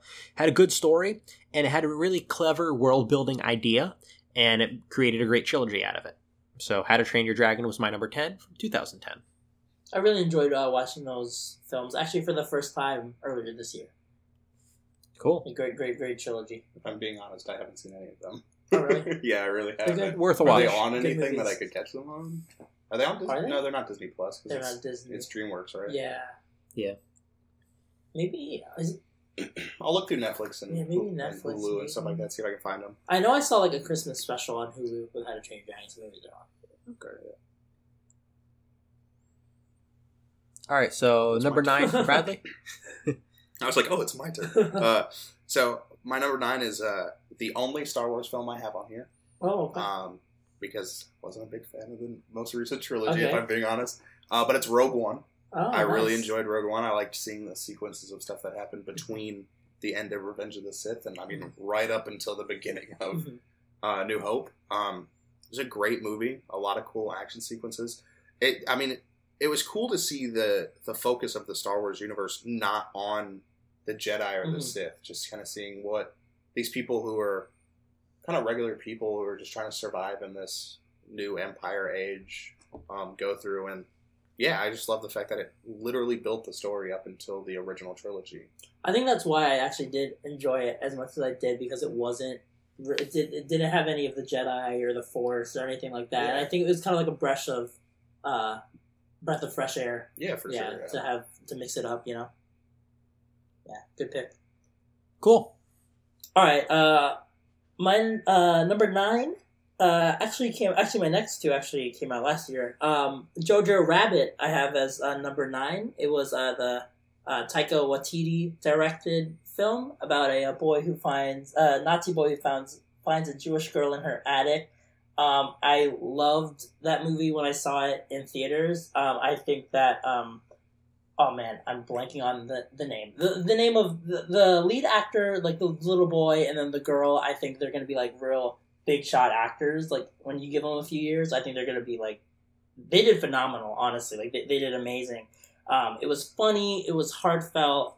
I, I, yeah, I, re- I really enjoyed the movie. There's a book I really want to read. Um, that it was based off of. Um, it was it was a pleasant surprise. Cool. Yeah. Um. So I guess that's on to me. My number nine was from 2011. It was a great origin story to a classic series that already existed, kind of a remake that told an origin that did not previously exist, and that is Rise of the Planet of the Apes. Oh, sorry. I'm glad. I'm glad you have a Planet of the Apes film on there because I love that series so much. Yeah. and I, it just barely missed the cut for me. I'm so glad Yeah. you put it there. Sorry. Um, it was great character development, especially for like Caesar, Yeah. and a fantastic story idea. Created a great trilogy that I think leads up really well to the old films.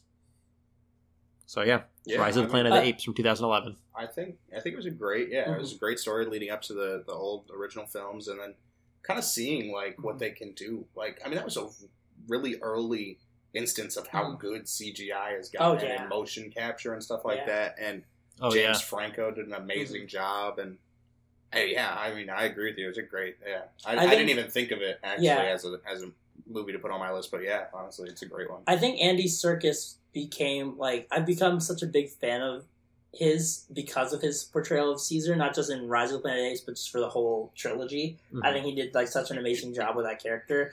I love that character so much. I told my parents I'm naming any future dog I have Caesar, and they asked what if it's female, and I'm like, I don't care. Her Caesar. name is it's gonna be Julia Caesar if it's a female. So there you go. that's funny. Cool. All right, so let's move on to our number. Your number nine, Brad, or number eight, right? Yeah, number eight. So, um, this one came out. It was October 2014. October 2014. Um, it's kind of my only like thriller suspense movie. Mm-hmm. Um, I would say on this list, and it's uh, Gone Girl, um, Oh, nice. starring Ben Affleck. I really enjoyed it. I liked the book, um, and it was just a great movie. Like, because you can, it's crazy to like to think that a great movie is one of those movies where you can sit there and kind of feel the runtime. Mhm. Um, but like you can feel how long the movie is. It keeps you very suspense. It keeps you like on edge or at the end of your seat. You're like, what's gonna happen? Um, and I mean, I did read the book, but just even watching like the book come to life on the on the big screen was was amazing. I thought it was a great job. That all the actors did did amazing. Um, and I think it was just a really memorable movie. Mhm. So yeah, that's my number eight. Cool. All right, my number eight um, is uh, Knives Out. Came out a few months ago. Um, that is the only non-Marvel movie that I have watched multiple time, multiple times in theaters. Fun fact. Um, no, wait. No, actually, I did see Frozen a couple times in theaters. That's the first one. That's a lie Disney. non Disney. Let me clarify. Um, what what I loved about Knives Out is that like it's it's um, kind of a murder mystery film, right? Um, but I think the ensemble cast does does fantastic. But what's what's so great about it is um, you really like you really have to be paying attention, not just to kind of understand what's going on in the story, but also I think to get the jokes, you have to be paying attention, which I really kind of really appreciated. Like if you're like if your mind is turned off throughout the movie, you're not gonna find anything in that movie funny. Like you're just not. But if you're paying attention, you're you're like, oh my gosh, that's hilarious. So I, I think I just really enjoyed kind of that aspect of the film. Um, that yeah, the, the ensemble cast does, did amazing. Daniel Craig was phenomenal in the movie. Um, I have a huge crush on uh, Ana de Armas now. She's gonna be the new James Bond. Love you.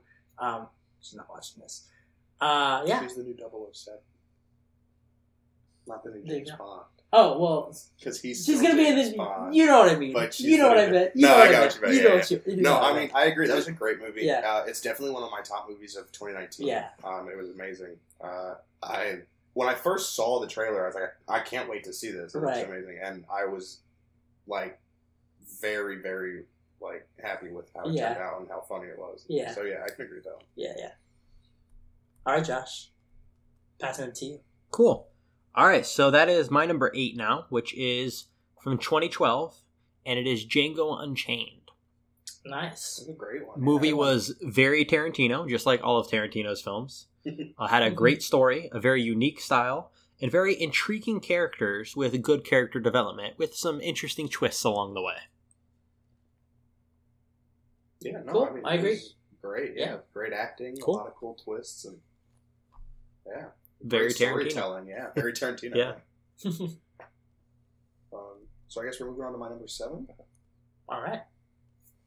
Um, so my number seven uh, came out in 2015, and it's Mad Max Fury Road. Oh, good Uh, I thought it was amazing. The set pieces, I mean, the vast desert wasteland that they created with it was amazing. Um, Charlize Theron Mhm. as Furiosa she did an amazing job. Tom Hardy as Max. He I, is hands down my favorite part of that movie, and uh, it's probably one of my favorite roles of his. He was, did a great job, and there I constantly like before I had the film, before I bought the movie, I was constantly wanting to go like look for it on like Netflix and Yeah, yeah. and it would never be there. And so I was like, I'm just gonna go buy it so I can watch it whenever I want, and I go back and watch it all the time. But yeah, that's yeah, my number seven. yeah, that's a good. That, that was my are better. That was my uh, yeah, that was my favorite movie actually of 2015. Um, yeah, I I loved that movie a lot. I remember watching that movie with my uncle. Um, yeah, solid movie. Cool.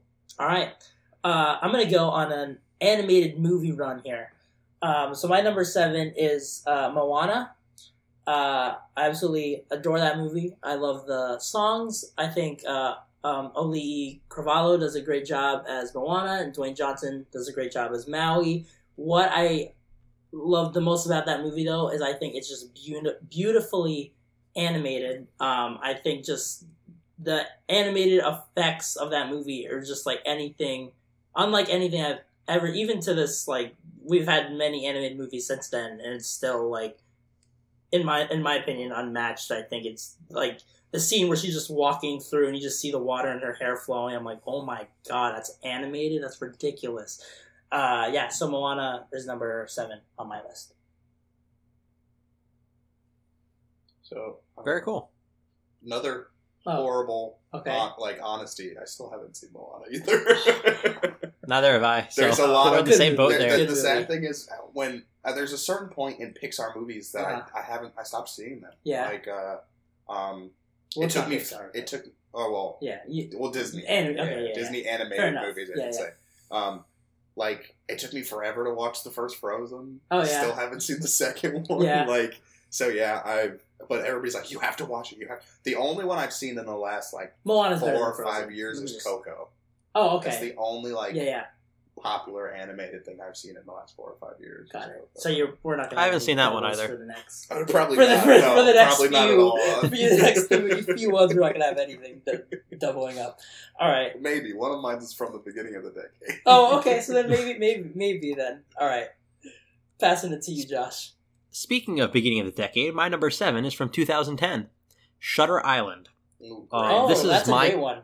Yeah, this is my kind of horror, which is just a thriller. hmm Um, and it's like the type of movie you need to watch twice, which I really enjoy. There's a huge twist at the end that changes the whole film. And I love when movies do that, when there's that big twist at the end, you're like, I gotta watch the whole thing over again now because everything's different. I love that. So I really enjoyed Shutter Island. Yeah. Yeah. And I don't want to say anything else without Yeah, it was a great um, ruining the film. I agree with you. So- What you said about the horror too. I think the horror movies that I tend to more like are like the thriller type It's like aspects of it. Yeah, so I, th- I think like that's that. why Yeah, I, I definitely. enjoy Shutter Island more than other Yeah. horror stuff. But I don't want to ruin it, so I'll end it there and uh, Alright. kick it on to Bradley for his number seven. Okay, so this should be this is my number six. Um, Or six, sorry. no, it's alright. Uh, this is the only animated movie I have on my list, Okay. and it's going back to 2010. okay, so maybe It's June 2010. okay. It's, uh, I thi- I Toy think- Story 3. Okay. Um, uh, yeah, I mean, I had to pick Toy Story 3. Uh-huh. Um, I saw Toy Story. I saw Toy Story 4. So okay, Okay. there's another one that I've seen recently. uh-huh. Um, but I cannot say that Toy Story 4 was better than Toy Story 3. Toy Story 3 was amazing. Uh, even as I I, agree, was, by. I was, I was a 14 year old going into high school when that movie came out, and I was crying in the theater at the end of the movie. Um, but yeah, I mean, I grew up watching Toy Story. It was Mhm. probably one of my favorite like series for when it comes to cartoons, and it's just it was a great movie. And Toy Story 3 definitely on like uh, if they ended the Toy Story series with Toy Story 3, I would not be mad at all. But Mhm. I know that they really should just kind of keep it going for the newer kids. And we're gonna have a special guest say something real quick. Okay, That's all I said. that's all I said. Um, but Thanks, yeah, Buzz. yeah, so Toy Story 3 is my number six. Cool. All right, my number six. Let's see what we got here. Oh, right. I picked uh, Zootopia for my number six. Yeah, the movie poster's right there. Uh, yeah, I I- I think that the what I loved most about Zootopia is kind of just the message behind it because I don't think we've had um, any movie kind of like with that with that kind of message of kind of breaking stereotypes. I think um, that's why I put it above Moana even though I think both of those films came out in 2016, that was the one reason why I put it ahead of it. Um, I think animation's great. I think the voice acting's great. I think the character's great. Story's great. Um, so yeah, I, I've talked about Zootopia before on the podcast. So yeah, number six. Cool. All right, so my number six is from 2014, and um, it is really interesting to me. It's an awesome sci-fi film, uh, and it is Interstellar. I love this film. Um, I really like the multi-dimensional theories that it explores, and like my last pick, the ending of the film changes everything. And again, I like I said, I really enjoy that mechanic, and it's very interesting how the plot works great with like this type of genre. And the music from Interstellar was absolutely amazing. I think it's really cool what Hans Zimmer was able to do. It Hans Zimmer is just a really, really good composer. Like the whole um, scene where they're on that planet where time moves differently. Mm-hmm. Um, he actually composed two different themes where one is moving really slowly at the same time the other theme is moving very quickly, and they play at the same time. So that way to kind of portray that idea of time is moving differently on the ship than it is on the planet. So just little things like that are really cool. Yeah. So Interstellar is my number six. Yeah, it's, I mean, it's a great movie. Uh, but yeah, I Yeah, it's a good pick. thoroughly enjoyed it. It was great. Yeah, great pick. Cool. Um, so my number five uh, is from 2012, um, and I feel like I I can't remember what year the the one before it came out, but I feel like if it was in the last decade, there's going to be some controversy with people saying me saying this. But it's uh, The Dark Knight Rises. Ah, okay. Um, I'm a big fan of The Dark Knight Rises. Uh, obviously, I cannot say anything Mhm. about like The Dark Knight. It's a great Mhm. movie. Um, hmm Joker, Heath Ledger's Joker, Mhm. going to be memorable till Oh, yeah. the end of time when it comes to DC films. And but I don't know, I could never get over Bane. Like I thought Hmm. he was amazing. Like I thought Tom Hardy's portrayal and the kind of modernization they took on Bane was awesome. The speech he gives at the beginning of the movie in the plane is Mhm. like every time he gives a speech, it's like you're you get goosebumps. You can Mhm. feel your hair standing up because you're like, this dude is menacing in such a weird way.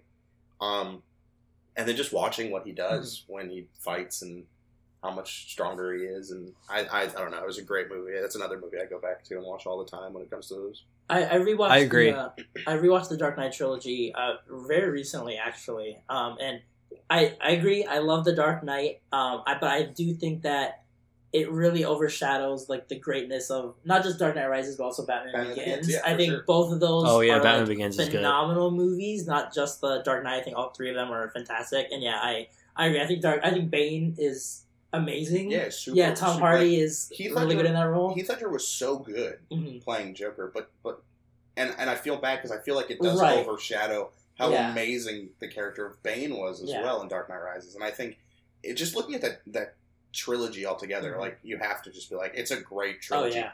together. Oh, yeah. like so.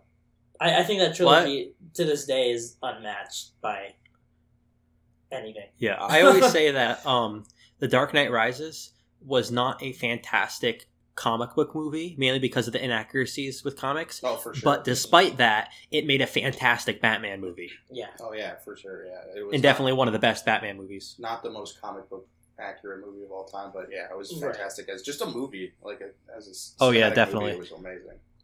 and I like the twist that they took on the characters and the fact that you know they weren't ashamed of wanting to do something different. You know, Yeah, Mhm. yeah, for sure. and then it ended up fantastic because of it. All right, my uh, number five uh, is Coco. Uh, sticking with the animated movies for a little while.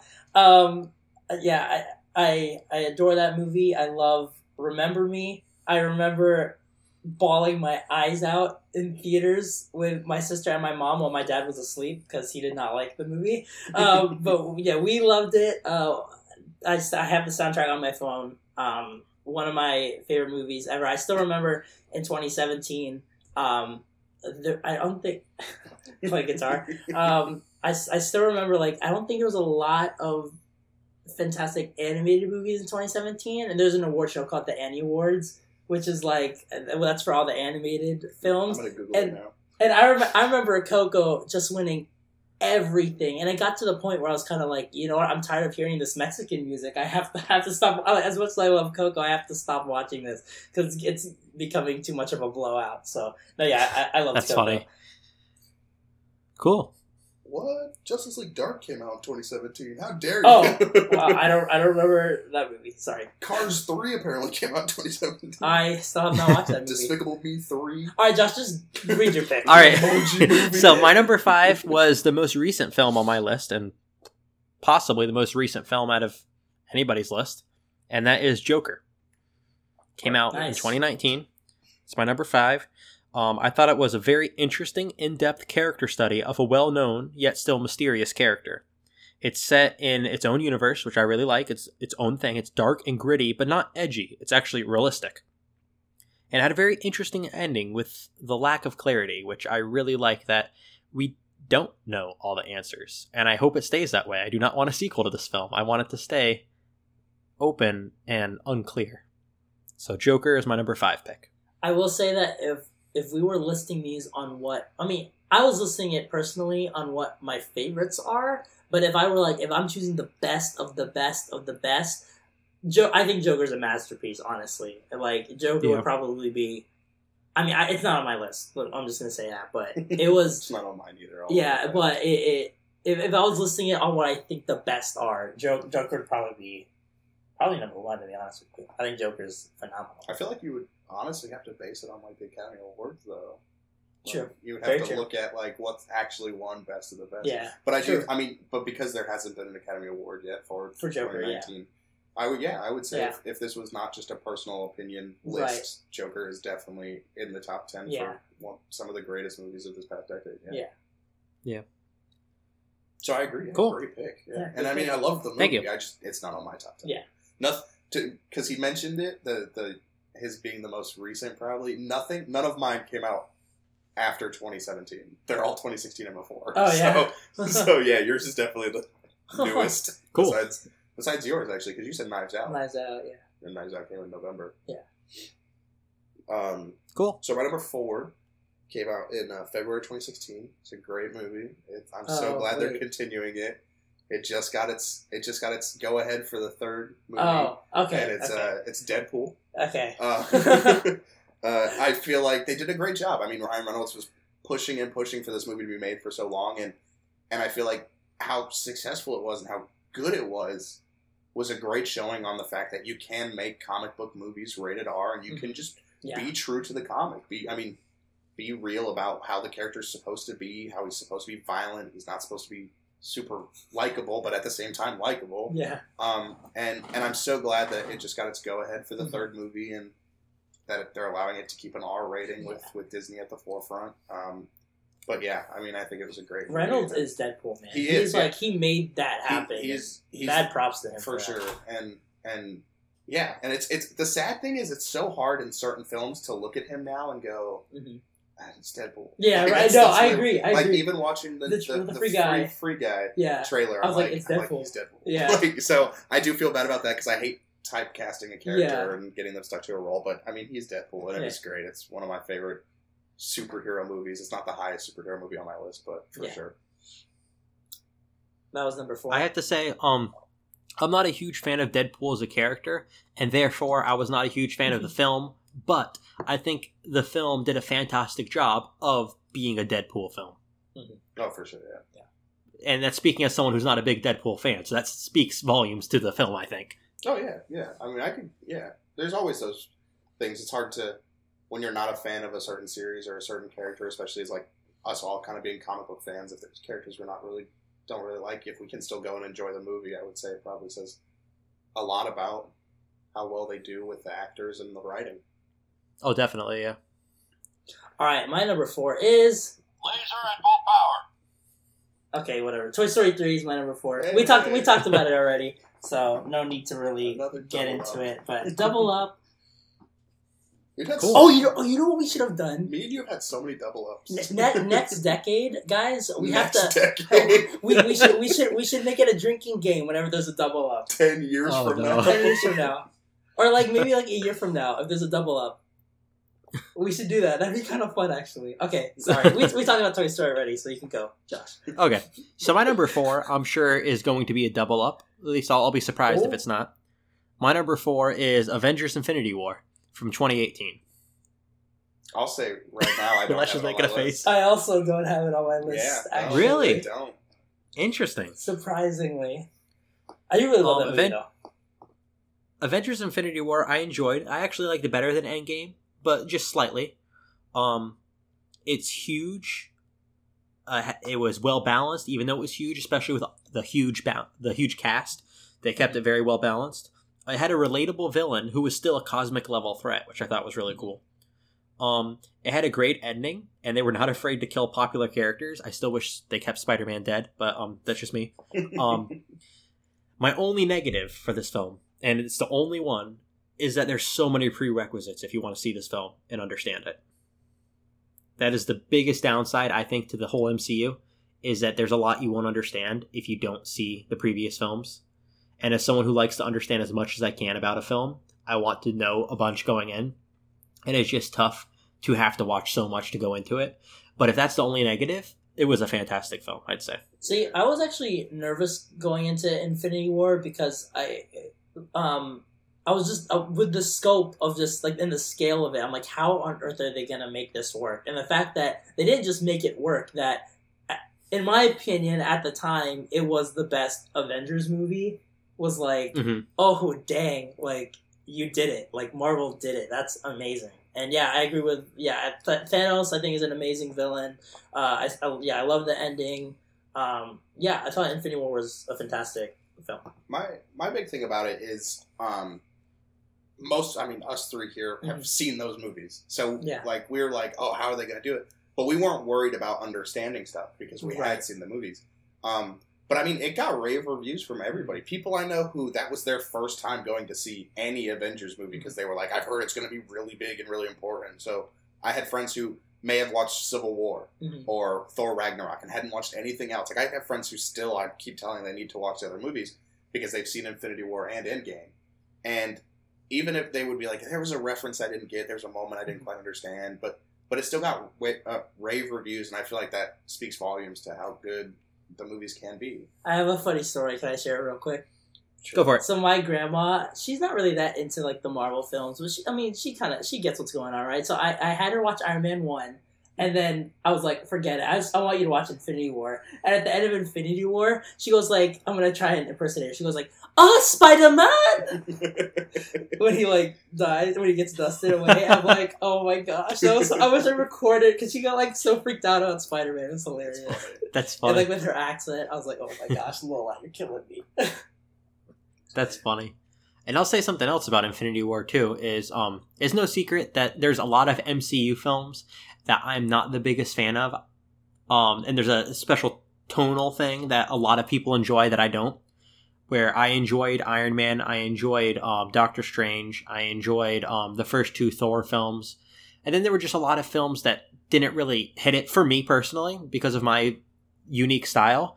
But then Infinity War drew me in, and I liked it better than all the other ones. So it was really interesting to see that kind of have to see work for somebody like me. Have to see what you think about one of the movies on my list then Oh, later on. oh, okay. I'm excited to know what that is. All right. it's not my number three though, so Oh, we okay. have time to go. Right. Well, what is, what is your number three? My number three uh, came out in 2016 as well, uh, but it was right before Deadpool came out. It was in January actually. Oh. and it was uh, the Thirteen Hours, uh, the Secret Soldiers of Benghazi. Oh, I haven't seen that one. another Oh. movie with John Krasinski. Um, it's a great movie. It tells the true story of uh, the Benghazi soldiers and what happened in Benghazi Mm-hmm. when they were attacked. And it's just an amazing movie. It's a war movie. It's very action packed. It's kind of it's got a slow kind of build up to the climactic ending. Mm-hmm. Um, it, there's a lot of great acting. There's a lot of heart wrenching moments, really cool moments where you're like, "Dang, I can bond with these people." Mm-hmm. And then um, it was just a re- really great movie. It had great acting, and it's another movie that I constantly want to be like, Let's, I'm just gonna watch it 15 times. um, but I loved it. It's a great movie, and, and then yeah, it's based on true events and true story. So I've heard it's really good. I still haven't seen it though. I got to see it. yeah, it's a great movie. I, I personally think it's a great movie. All right, my uh, number three is The Greatest Showman. Uh, I loved that movie. I still listen to the soundtrack uh, very frequently. Um, I'm a big fan of Hugh Jackman. I think it's really cool how like earlier in the year he can do something like Logan, and which is like very violent and very like. And then he goes like singing musicals. I'm like, dude, like that is like really impressive acting chops right there. Um, yeah, uh, I'm a big fan of that movie. Um, yeah, cool. Cool. Yeah, I mean, it's probably one of the musicals I've seen in the last like five, six years that I really enjoyed watching. Yeah, Um, it was a great movie. I, Yeah. I was I was surprised because I didn't think I was gonna get as into it as I did, yeah, yeah. and I did. Cool. Yeah. My number three is from 2013, and it is Man of Steel. Um, I thought it was a fantastic origin for Superman, and um, it really, um, what I thought was really cool, it faced Superman against his biggest weakness, which is his desire not to kill. Yep, I was gonna say, And he really had to- but Oh. Oh, he really had to face off against that, and it it became very emotional in that moment, and it it really showed like how he had to deal with that type of thing, which I thought was really cool. his Um, another thing about oh, it- Sorry, Go ahead. I was gonna say the, the scene where he like flies. That's pretty cool. Oh yeah, that was I really love cool that too. scene. Um, another really important thing about this was the music. I thought was fantastic, and um, I actually did my senior research for college comparing the music between Man of Steel and the 1970s original Superman movie, 1978. So, uh, talk about the difference between the John Williams score and the Hans Zimmer score. And my biggest takeaway was that um, that the original Superman movie from 1978 was the story of who Superman was and the story of how he lived his life, where Man of Steel was a story of what Superman is and what that ideal is. And the music, I think, reflected that in both cases. So I really like this kind of new take on Superman, what it's like in the modern day world, and what Superman is rather than who he is. So that's why Man of Steel is my number three pick. It's still my favorite, I think, among the DCEU films Yeah. for me. Yeah, Yeah, I still like. I have to agree. Um, Yeah. It's probably. I know a lot of people. My my thing about DC is much like Josh. I'm a very big DC fan. I love Marvel. I love all comic books, but DC was what I was first introduced with when it came to comics. Mhm. And um, I kind of like how the comics themselves have kind of taken their own path to separate themselves. Yeah. Each, each other, Marvel going one way and DC going another way. And Yeah. and I love the dark tone of Mhm. DC. And I loved that Man of Steel was kind of the setup for this dark cinematic universe that they were creating. And um, yeah, I mean, pitting him against his desire to not kill and the end scene of the movie where Mhm. everybody, where so many people were like, "That's not Superman." It's like, but you have to understand the reason and the story and the setup that they're doing. They're not just trying to ruin the character you all love. They're trying to show you that this is the person he is. This is sometimes what it takes. This is Mhm. his greatest failure as a Mhm. as a character is betraying who he is as a person. And I I I don't think people looked at the writing. I thought they looked at it more as a comic story that they've known for so long and didn't quite understand that that's not where the extended universe was going to end up going because Marvel had already gone so lighthearted and comedic. Mhm. So I Yeah. can Yeah, it was more. It was more of showing what Superman is, and not just this is Superman like it was in the 1978 movie, but this is someone who is becoming Superman. Yeah, for sure. Yeah, Understanding where he's going and, and kind of in that moment he set that rule, right? Mhm. He he kills Zod and in that moment you're, he's like like you can you can see the pain in him and how much it means to him to be like never again can I let this happen. Yeah, Mhm. yeah, definitely. So, yeah, for sure. Great movie pick. Thank you. All right, so now you're number two, right? We're almost there. Wow. Yeah. So so my We number two made it. my number two is the one that I was not sure about with Josh because of his Oh. comments on Marvel movies. Okay. Um, and it's this is my favorite Marvel movie of all time, and it will always be. I don't care what comes out. I'm looking forward to the next years of Marvel, but it's Captain America: Winter Soldier. I'm a huge fan of Winter Soldier. He's one of my favorite Marvel comic book characters. I've loved him for a really long time, and I thought the whole spy espionage feel Mhm. of this movie was great. I loved I when when the movie title came out, I knew exactly who it was and what was happening, and just I thought it had great action sequences. They had the callback from in Endgame where he got in the elevator, and Yeah. you're like, I remember this in Winter Soldier, um, and I just thought it was great. It's it was a it was a great build up and very different from what you saw in the first Captain America. Mhm. So yeah, so that was that's my my all time favorite Marvel movie so far. I'm probably gonna say it's not gonna change, but yeah. See, this is why we have to have shots next year because I, I we would be drinking right now because that's a double, man. Yeah, Winter Soldier is also my number two. Um, yeah, I yeah, I, I, I basically for everything that you just mentioned. I think that the elevator scene I love. I love the part where um, Nick Fury is ambushed. I think that's still like one of my favorite moments. Like, yeah, I think going back into like this past like decade of Marvel, it's like a lot of my favorite scenes are from Captain America: Winter Soldier. So yeah, One of my So other one of the other things I loved watching it when I watch it back and I Mhm. watch the clips on YouTube because I'll go on and watch fight scenes from the movie Yeah, on YouTube. yeah. Is the sound effects for Bucky's arm oh yeah, were outstanding. Yeah, like yeah. how they did the motions and whenever he would kind of like bring it back and Mhm. kind of get it going you're like all right they, they know what they're doing i thought it was great so so that's why when he was when josh was talking about marvel movies i was like i don't know how i was gonna feel Yeah. about the, the winter soldier Winter Soldier is definitely on my more favorable list. okay Yeah. Uh, I definitely enjoyed that uh, more than the first one. Mhm. Um, a lot more than Civil War, but I, I that's a, a discussion for another day. My thoughts on Civil War, but um, I think that was the movie. I- me. Oh, sorry. I really enjoyed Winter Soldier, especially compared to some of the other films at the time. So, good pick. I agree. That that movie also made Black Widow interesting for me. Like that Yes, was like the first agreed. movie it's where I where they was started like, to develop her character right. That was Yeah, the first movie where I was like, oh, like Black Widow's kind of she's kind of cool, you know. So yeah, yeah, for sure Yeah. good movie. And that was my number two. So yeah i think it goes straight to josh Oh, cool. All right. So my number two is um continuing on the Marvel train. all right. My number two came out in 2017, and um, oh. my favorite film ever based on a Marvel character. Oh, Can't say MCU because it's not MCU, but based on a Marvel character. My favorite movie based on a Marvel character in 2017, Logan. okay. yeah, amazing movie. I love Logan. yeah Um, great movie outstanding I have a few things written down, and I'm just going to read them because I think this is all that needs to be said. An amazing story, fantastic realistic visuals, dark and realistic, everything I ever wanted out of an X Men film. Can I add one thing? That's all I have to say about this. Yeah, go for it. I don't hate Dark Phoenix as much as I think a lot of A lot of other do. people? yeah, yeah. but Logan 100% should have been the ending to just not just Wolverine but the X-Men franchise, I think. The It- fox it- X-Men That Fox it, franchise. it should have been well aside from Deadpool aside. it- w- w- Logan should have been the end of that era of X-Men, I think.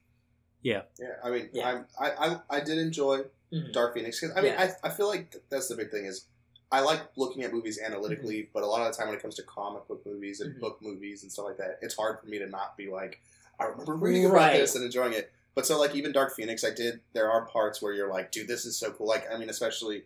I don't know if people care about the spoilers about this, but it's not really a spoiler. When Magneto did the whole scene in the train with the Oh, guns, yeah, yeah, yeah. where he picked up all of the Oh guns and yeah, just that, kept that firing cool. them Yeah, yeah. and then Nightcrawler's moment of like going and going crazy and Mhm. fighting and stuff was really cool. Um, but yeah, I mean, Logan was an outstanding exclamation point on the Mhm. on the Fox X Men series, and I'm not including Deadpool because I mean it is he's not really X Men related to the new to the original kind of setup, especially with like Hugh Jackman, even though he makes references to him all the time.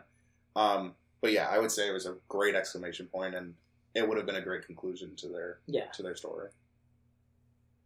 Yeah, like I said, my favorite movie ever based on a Marvel character. Yeah, for Mhm. sure. I can. I mean, I can. That's a good pick.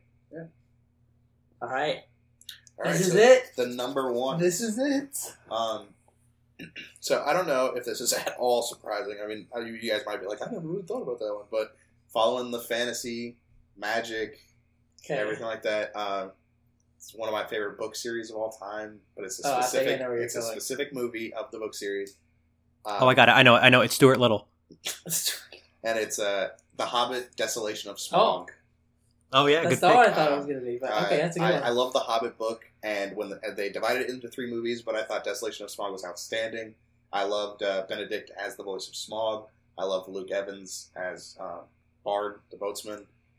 I loved watching all the actors portray the dwarves and hobbits, and it had beautiful scenery, much like the Lord of the Rings does. It had amazing an amazing soundtrack, beautiful visuals. Great. I mean, it's it's the Hobbit and the Lord of the Rings, so it's a great storytelling. Um, and I mean, I could go on forever about it, so I won't talk about it forever. But yeah, it, that's my all-time favorite. Like I said, when we first came, when you guys were like, "We're doing a top ten of movies, TV, and video games," right when you said top ten of movies, I was like, "Hobbit: Desolation of Smaug." It was immediate. I had no debate over it at all. So yeah, that's my number one. cool. Good choice. I'd say the Hobbit movies are um, nothing in comparison to the Lord of the Ring movies, For sure, I can agree with that. Yeah, but that's only because the Lord of the Ring movies are so good. yeah, I. The Hobbit movies were still fantastic. I agree. yeah. All right. Good choice. Lord of the Rings is amazing. Yeah, yeah. So I also the, the second I knew we were doing, actually no, that's that's a lie because this movie technically was not out yet when we said we were doing this. When you knew you were good. So, but the second I watched this movie and the credits were rolling, I knew it was gonna be my number one. Uh, have to go with Avengers Endgame. I have to. Um, I was the second Captain Marvel ended. I was like, okay, bring on Endgame, and then I was like an emotional train wreck for a good like two months before Endgame even came out, and that's how I knew I was like, oh no, this is not gonna be good. And then I was emotional train wreck for a good like few weeks after the movie came out, like that movie was it was emotional it was heroic uh, i will never ever forget that avengers assemble moment that is like oh my gosh that's like i think my mind like broke in that just like a few seconds when everyone was there and all the portals are opening and then the crow shows no, that didn't happen no but like when everyone's just coming out it's kind of like oh my gosh this is literally like you're just looking at it and it's like this is like a decade worth of like story building to this moment it was ah so good. I, I, there'll be. I don't think any. Like I will always remember that day Yeah, that I mean, movie came out. I mean, Always. I I agree. Uh, Yeah. I, I'm a huge, like I said, I'm a huge comic book fan, and I Yeah. read comic books. And me, we went and saw the midnight Yeah. premiere. The- Yeah. not the midnight premiere, but the day it came out for regular audiences. Um, and there were so many. It was, I mean, it was by definition in a lot of the reviews, it's a fan service. Mm-hmm. Yeah. Like when the moment. So this is the big thing. This is. I like. I don't. Lesz probably could have felt how much like I rose out of my chair in this moment. Was Yeah. um, when you see Thor's hammer come off the ground Oh yeah, yeah, yeah, because in that moment I knew what was happening because I had seen it in the comics. yeah, And I had been waiting for it forever, like since Captain America was introduced Yeah. to the series. When when Thor was getting beat up by Thanos, Yeah. and you see the hammer lift, I was like, please, please do it. And then it, it hits him, and it comes back, and Cap catches it, and then everyone goes. and everybody went crazy in the theater. Everybody cheered and freaked out. And Thor does the "I knew I it," knew it. and and yeah, so I can I can agree. It was a great fan service, and yeah, I like I I watched that. I mean, we had that little running competition of who was going to see it in theaters more, yeah. um, and I I still think you beat me. Um, but I, I still watch it. I have I bought it on Blu-ray the day it came Yeah. out, and and people were like, "Why are you buying it on Blu-ray? Forget Disney Plus." First of all, because then I can have that forever. right. And I want I hope they release a, a box set of all of them because I can't wait to buy that. And I can still watch it now, and I get those goosebumps. I get the butterflies in my stomach watching moments. I get Mhm. the tears in my eyes seeing certain moments, and so like. It's not the greatest movie, but it's an amazing fan service Yeah. for a movie. to, to be fair, I do think that like what you were saying, Josh, earlier with like there's all these prerequisites with Infinity War. I think Endgame is worse when it comes to that, like the Oh, whole for pre- sure. True, pre- good point. prerequisites thing. But as someone that has watched all the films anyway, I'm like, who like who But gives a but, crap? but even with that, a I lot of people, I know a lot of people who just went and watched Endgame and Yeah. they loved it. They just Yeah, loved yeah. the energy of the movie and they loved the energy of the crowd and the Oh, theater, yeah. even though they were like, I don't really know. And I mean, I had plenty of people ask me why Thor says I knew it in that moment. And I had to explain to them and showed them the scene from Ultron. And but yeah, I mean, I think I think how amazing that movie was and how much it kind of brought everybody to Mhm. just go watch a movie, even if Yeah. you hadn't seen all the ones before. It was is kind of a testament to Marvel. going back to the whole thing with like the people cheering too, I also think it was just hearing like basically just everyone cry with Tony Stark. I think was like really Oh, like sure. oh my like literally this whole room is just like Silent. silent. Yeah. It, like you can hear sniffles. You know, it's like yeah, yeah, awesome movie. And I got to say, that's one really interesting thing about the film too. Is uh, but my degree was in music, so I, I really enjoy music. Yeah, And um, movies, especially nowadays, have so much music in the background or sound effects on screen or dialogue. hmm This movie used silence so well. yeah, yeah. There were moments For of sure. silence in the film where there was no sound at all, and it just the the silence spoke. hmm So Yeah. I think that's really cool, and it's difficult to do that in a story, and they did a very good job with yeah. it. Oh, and So I just want to add one more thing.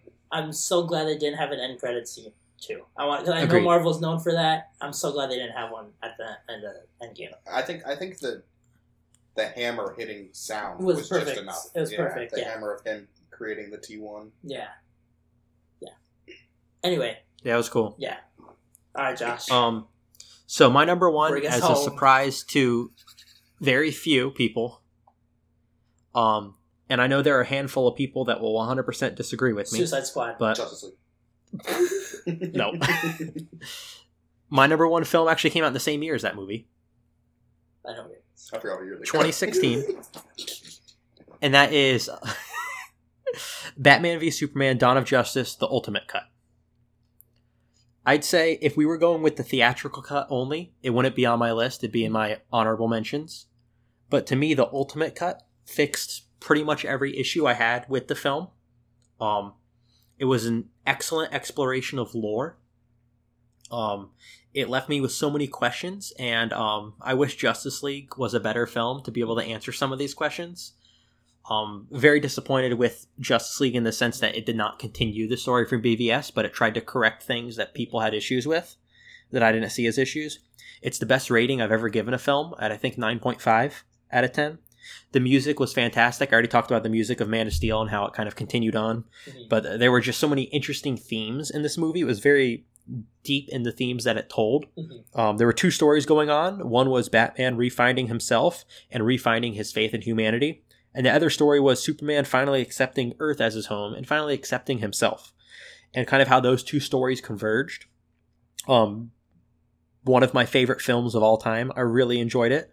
I enjoy rewatching it um, and kind of studying the themes going on within it and what's going on and why things are the way that they are. There's this other podcast I listen to, and to give a shout out to a podcast real quick. It's called Mosaic Man of Steel Answers Insight Commentary. And this guy is actually a lawyer, and what he does in his free time is talk about movies. And he has some really interesting insight into Batman v Superman and the whole idea of conflict and of how this movie was kind of um, like a court case being presented where you had to pick a side and at the end you kind of saw the flaws in both sides and the um, good things in both sides and i really liked um, a lot of things about this film and it's a shame that we don't really get to see the full fruition of what is to come from it I- I'd like to add a little bit on that too. Um, I also enjoyed the ultimate cut way more than the theatrical cut. I wasn't that big of a fan of it when it uh, originally released. With that said, uh, I am really disappointed that they didn't stick with that vision and um, kept going with that story and kind of the way it was heading. And um, I think, uh, and I mean, the same thing kind of happened um, uh, lately with the, the the new trilogy for Star Wars. I think if they had continued with Rian Johnson's vi- uh, vision of Last Jedi instead of just retconning everything, you know, um, I, I think it's better to just even if it isn't as well liked to just move forward with that vision because I think if you just like come back on it, you're just shooting. I think you're shooting the original movie in the foot as well as your own movie, you know. So, um, but yeah, I, I, I don't think. Um, like I know there was a lot of controversy surrounding BVS, but yeah, I actually really enjoyed the um, Ultimate edition of it. Um, so I mean, I agree. Like, uh, Yeah. I obviously I already stated that I kind of watch all those movies with like rose-colored Mhm. glasses, and I, I enjoyed watching it. I mean, it was a very it was a huge fan service as well for Yeah, Batman vs Superman. But the same thing happened when when they Mhm. announced that there was the Ultimate Edition coming out, the Yeah. rated R version, which was the original cut. I Mhm. was like, I'm gonna go buy it right when it comes out. And I went and bought it right when it came out. I watched it, um, and then uh, my mom ended up buying me it again Mhm. for Christmas, and I was like, I already own it. Uh, and Give me a it was it was great. it was great. I mean, it was far more. It was far better. Mm-hmm. Yeah. and it was amazing, and just allowing them to do what they wanted with that story, and it kind of comes up with. I mean, you talked about Star Wars, and uh, Mhm. we won't go into that because that movie just, right. that movie just came out. I have Yeah. a lot of problems with it as yeah. a Star Wars okay, fan. we'll talk about that. Um, but uh, but my big thing is, and it, I, I kind of follow the same thing with Justice League. Is there's been that hashtag release this release the Mm-hmm. Right. Snyder edit, like the Yeah. Snyder version, Yeah. and I agree. I mean, I don't like when movies kind of go back on what they've set up because Mhm. you spend, like you said.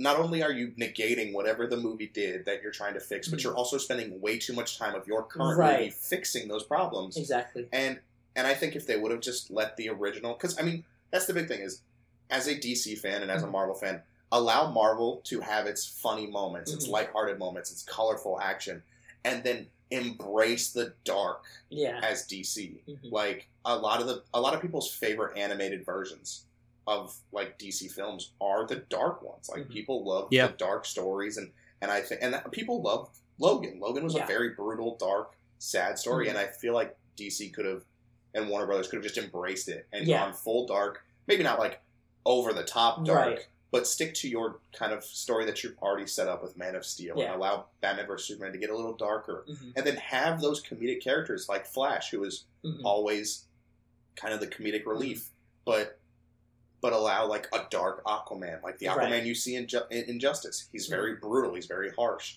Do stuff like that. There's no reason to go like, oh man, Or even Marvel's successful Yeah. with their com- their comedy and their lightheartedness. Let's try that too. Just embrace the dark part of it. or even uh, Gal Gadot's Wonder Woman. She's not dark at all, but it's like you know. I mean, But she, she could have easily She's not super quippy. right. She's like, more realistic, more Yeah. modern. and like she, Yeah. what she could have she could have easily fit in that universe and everything. She was she still would be being as changed. beloved. Yeah. You know. You know. Yeah, for sure. Yeah. And you can have those comedic characters. Like you Right. have um you have uh, Chris Pine's character. He's Yeah. he's very serious and he's very all about what he does, but he's also there's those moments where he just kind of looks at her in like amazement Yeah. and you're like, dude, you're just staring at her. Right. Like, so- yeah. Yeah. But you can always have those small Yeah. comedy breaks, but you don't need to just embrace an entire kind of funny moment. Like Right. one of my biggest things is we we're talking about this for a little while now, but but in Justice League, there's that moment with Batman Mhm. where Superman, where Batman like says something. thing? No, no, no. Where Oh. Batman says,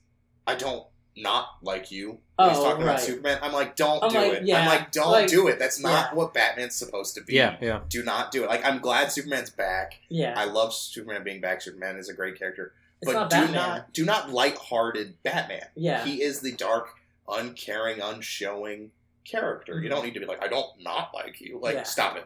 yeah. right there. Right. So- yeah, I agree 100% with what you said.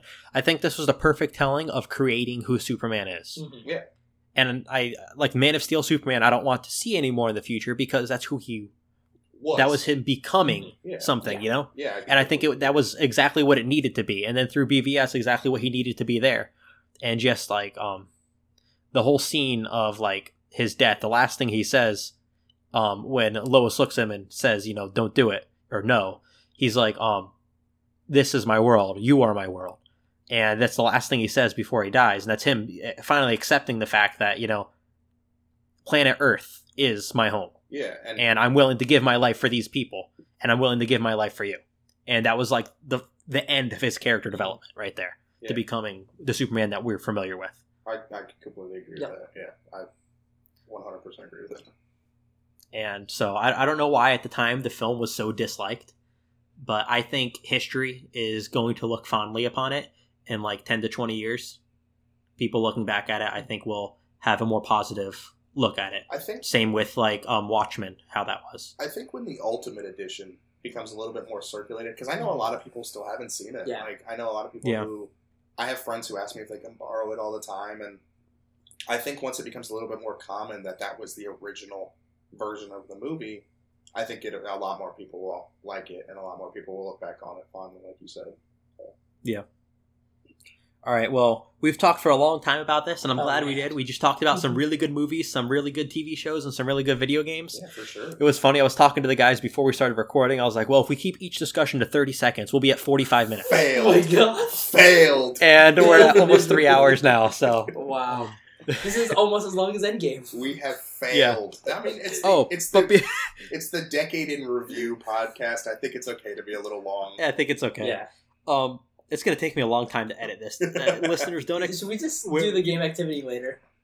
Uh, I think we could do it. I mean, at this point, But- we might as well just commit to it. Like, Yeah, it's a long. I'm- it's long. well, I'm probably well not gonna have this edited and up until like next week, No. but that's okay. The only reason I'm saying that though is my AirPods are about to die. So We'll do it quickly. okay. How but low- before how we do that- Well, one's dead already. do you just want to borrow? we'll mine? plug that one into the Uh, Do case and let it borrow one of charge. mine? No, that's all right. I'm good with this left one. All right, so um, real quick, do you have any honorable mentions for movies? Because I definitely do. Uh, Logan is one of mine. Uh, I loved it. Uh, the first one, no, the second one. Uh, no, the second one's okay. Um, I think that's Planet of the Apes. I think that's it. Um, Cool. Oh, Tangled. I like Tangled a lot. Rapunzel. Not Frozen. No, Frozen's okay.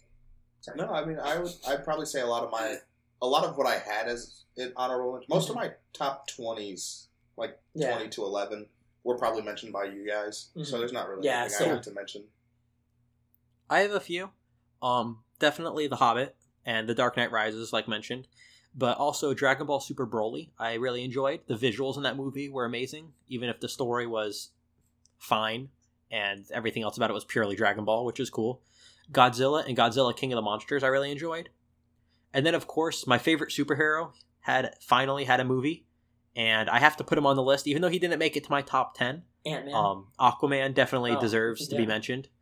Um, it was he's been my favorite superhero since I can remember being a very young child, and to finally see him become popular is kind of cool. But also, I, I also like being like the only person to like him, so it's kind of discouraging as well. I always like being like the different person that you know. oh, that's the Aquaman fan, but um, I still have my username Aquafan in several places, and I'm glad I caught that while he was not very popular, so I can have it because I'm sure nowadays it'd be gone.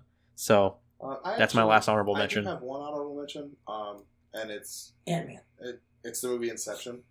Oh Came yeah, out at the beginning Oh, yeah. of the decade, but I think it was a masterpiece. It had great, it had a great soundtrack, great sound effects, great visual effects, uh, very interesting story, and it had one of those. It had an end twist where you weren't sure if what was happening was real, and you weren't sure if you really cared if it was real or not. And I thought that was a great way to end a story.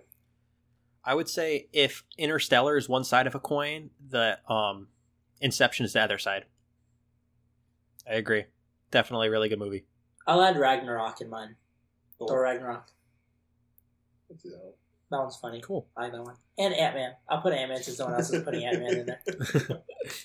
I did have. All right, let's I move on to- honorable mention that I wanted to talk about when it Oh. came to video oh, games. Oh, what? And I, Go for it it. was video games, Oh, so okay. it's it's too Oh, far. say it. Go ahead. That's fine. It's too far. Just name it. Huh? Just name it. Just name it. So I, I don't play it personally, but I saw an article about it, and I kind of read it, and I do agree with it. And I know a lot of people were very iffy about the article, and they were like, I don't Okay. know, because it's got a very, it's got a huge fan base, but it's got a huge hate as well, and it's Fortnite. Fortnite. Oh, And it's Fortnite, and it was the Oh. comp. There, it was an article about why Fortnite probably the most important game of the generate of the of the decade, Mhm. and why it could be important for the next one. And so many people were arguing with it because they were like, uh, "Minecraft has created engineers," and and and I feel like people don't quite understand that the grasp of it is I, how I looked at it is Fortnite has created video gaming as a mainstream Oh, yeah. entertainment. Oh yeah. Like Interesting. like Good point. as a I mean even playing up until Fortnite became a thing. I played for years and I was still considered like a nerd like Mhm. for playing video games.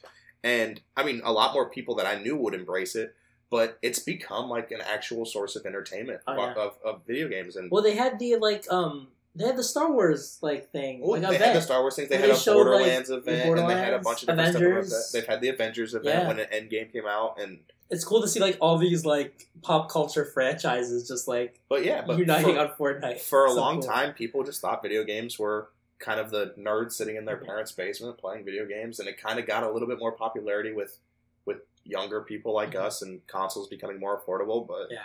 I feel like Fortnite did bring a wider audience to gaming. It's Mm-hmm. brought people who never thought they would ever play video games into playing video games, and I do think it's a really important game for for gaming as a whole, the community. And it got Sony into agreeing for cross platform Yeah. and I, th- I think it is very important. I think people's blind hate for it is kind of why they're like, no, My dog got into video games because of Fortnite. because of Fortnite. So yeah, so I, I forgot to mention that back in, Yeah. in, in video games, so I apologize. That's all right. Interesting, and that's an interesting take on something that you can dislike a game but still appreciate what it did, and they can do that with any type of media. Yeah, for Yeah. sure. I mean, it's it's not my favorite game. I we talked about it a couple days ago. I played I played Save the World because I thought that looked interesting, and I played the Battle Royale at first. But it's not a game I really get into, and I take as serious as most other people. But I like it, and I, I think the fact that it I, I, I like the opinion and that people have on it, and I like what it how people can just kind of it brings attention to a community. Yeah. Cool. All right. All right, so let's jump into the activity. Lesz, you All want to explain the activity? I don't really know how to explain it, so I think you Okay. should explain it. I'll, I'll explain it then. Okay. So it's Yeah. oh, okay. our predictions for the upcoming decade. So between now and um 2030, we'll say New Year's Eve before 2030. So what is that? 2029, December 31st. December thirty first, twenty twenty nine. Yeah. What we think will happen in this time relating to media, such as Marvel, DC, Image, Dark Horse, whatever comics, as well as just movies in general. What we think about video games, what we think about technology, and even social media moving forward. Ooh. How do we think things will go? Do you want me to start with something? Sure. yeah. I'm because I see the interested in what blank looks on your faces. so, um, I think that the PS5 and the Xbox Series X are going to have this move to become more and more like PC gaming. Maybe even add things like controller and mouse support to make it more popular, like the Xbox recently did, and just becoming more like PC gaming in all the ways that it, does. Maybe even switching standards to things like um, DisplayPort instead of HDMI. Caring more about high refresh rate and trying to achieve things in that way and having um, augmented reality and virtual reality becoming more prevalent and then i just think pc gaming itself will also become more and more popular. Okay. Yeah, I mean, I can I can I agree. definitely agree. Uh, it, we've noticed PC gaming has kind of become more of a trend with uh, how things are just becoming more affordable. Um, uh, and I mean, I've I've played. definitely I have I have a PC, I have an Xbox, I have a PlayStation, a Switch, uh, but it's just becoming a little bit more like it's becoming more affordable. And I I do agree. I think at one point, if if it's not going to be with the new ones, there's going to be a point where the consoles kind of become interchangeable, where you can take out a piece and upgrade it as time goes on instead of having just releasing new consoles and sorry um and uh so yeah i can completely agree with that i think that's kind of how gaming is going to move forward I definitely think like Cool. I mean we saw it with this past generation with PS4 and Xbox One where we had like we had the PS4 Pro and we had the Xbox One S and we had like and Like, you Xbox know, one x and Xbox One X. So, like it was um like we had like I could see it um maybe at, at, at some point it will become more like PC. I think for like maybe even this next generation, I could see it becoming more like dare I say it like iPhones where it's kind of like every year we we get the same console just upgraded until at some point you just have to get a new console to play the newest games. Um, I, that's kind of the way I see it going. Like even with even with the Switch, we had the Switch Lite. You know, like we're gonna. I think we're just gonna keep getting different versions, like the same consoles now. Um, and maybe at some point, just generations will go completely. You know. yeah i agree i think generations are going to disappear and like i could play like pretty much any computer game on my pc Mm. and that's why i enjoy it and i think that consoles are going to start to go that way too where there's going to be no more no such thing as backwards compatible anymore because it's just going to be playing a video game on your Mhm. device and you'll be able to play any of them yeah for Yeah. sure Cool. um, i guess i could i'll do the next kind of Sure. Move You on to wanna the go? next Yeah. subject. Okay. um, sure so i guess i'll go with uh like i guess i'll go with the mcu Um, Ooh. All right. Yes. and I'll, I'll kind of do popular movies in general. Okay. If we could do that. Um, obviously, the MCU has already plotted Mhm. what they're doing for the next couple of years, and uh, I think it's going to continue. I mean, they make great movies, and I I, I love that it, the MCU and Disney and they've kind of taken on this aspect of bringing characters that aren't super known. Mhm. Like uh, we've got Shang Chi coming out, and people are like, "Who's that?" Like, and I, but I mean, that's how the Guardians of the Galaxy were. Right. Yeah. People didn't know, and people love those characters now, and I think they could do a great job with it. And uh, I'm hoping, like we talked about, that they do a. Uh, I'm hoping that they that was. they do a um, Punisher and Yeah. bring back Jon Bernthal and Daredevil and use Charlie Cox and um, I just obviously they're probably going to do the same formula. They're going to build up a long arcing story for a couple of years and then have a conclusion at the end of it.